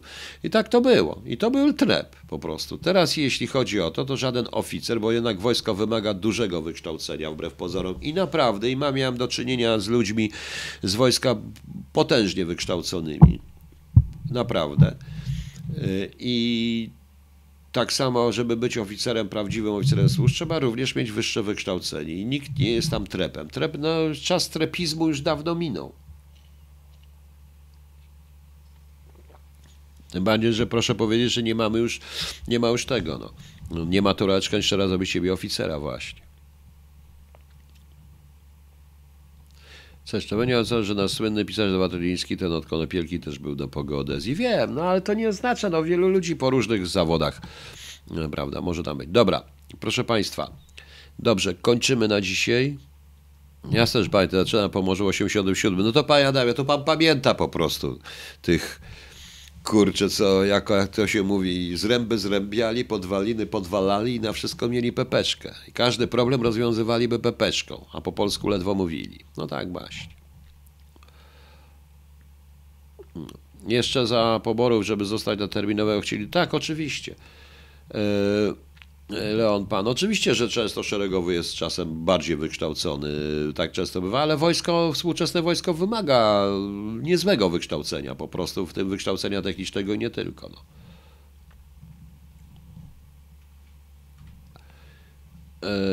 E, A nie, nie wiedziałem, że doktor Jacek Bartosiak zrezygnował z e, tego centralnego portu kolejowego czy lotniczego, co to było. No. Nie wiem. Marek Michalski, jak szybko czyta? To zależy jakie książki. Niektóre to czytają się szybko. Są tam również książki do wanny, które polegają na tym, że jak je czytasz w wannie i wpadnie, to nie żal tej książki. I wymieniacie mi ciągle, pytacie mi się, co sądzę o, ta, o niektórych, to ja często widzę, że to są właśnie książki do wanny. Jak wpadną, to nie szkoda. No. O właśnie. A, komunikacyjny, tak? To nawet nie wiedziałem. Tak, to, że, to, że o to chodzi. Dobrze. Przede wszystkim techniczne wykształcenie, wbrew pozorom. No. Dobrze, proszę Państwa, dziękuję Państwu bardzo. Do jutra. Jutro na pewno nadejdzie i pogadamy sobie jeszcze jutro. Nie wiem, może jutro, może pojutrze zrobię trzecią część tego wykładu. Także dobranoc Państwu. Nagadałem się dzisiaj jak szalony przez cały dzień. I niech będzie. To nie ludzie. To pani Malina zaczęła twierdzić, że wszyscy jesteśmy, że każdy jest trepem w wojsku. E, No. Czy w swojej pracy spotka jeszcze jedno, pan się z jakimkolwiek z polskich ludzi służb, którzy uciekli na zachód i nie chodziło o co nimi kierowało? Grzechniczki, to spotykałem się, niektórym chodziło, w... tak, spotkałem się, niektórym chodziło tylko i wyłącznie o pieniądze, głównie o pieniądze. I oni wiedzieli po prostu. Tamci też. Dobra. Dobranoc Państwu.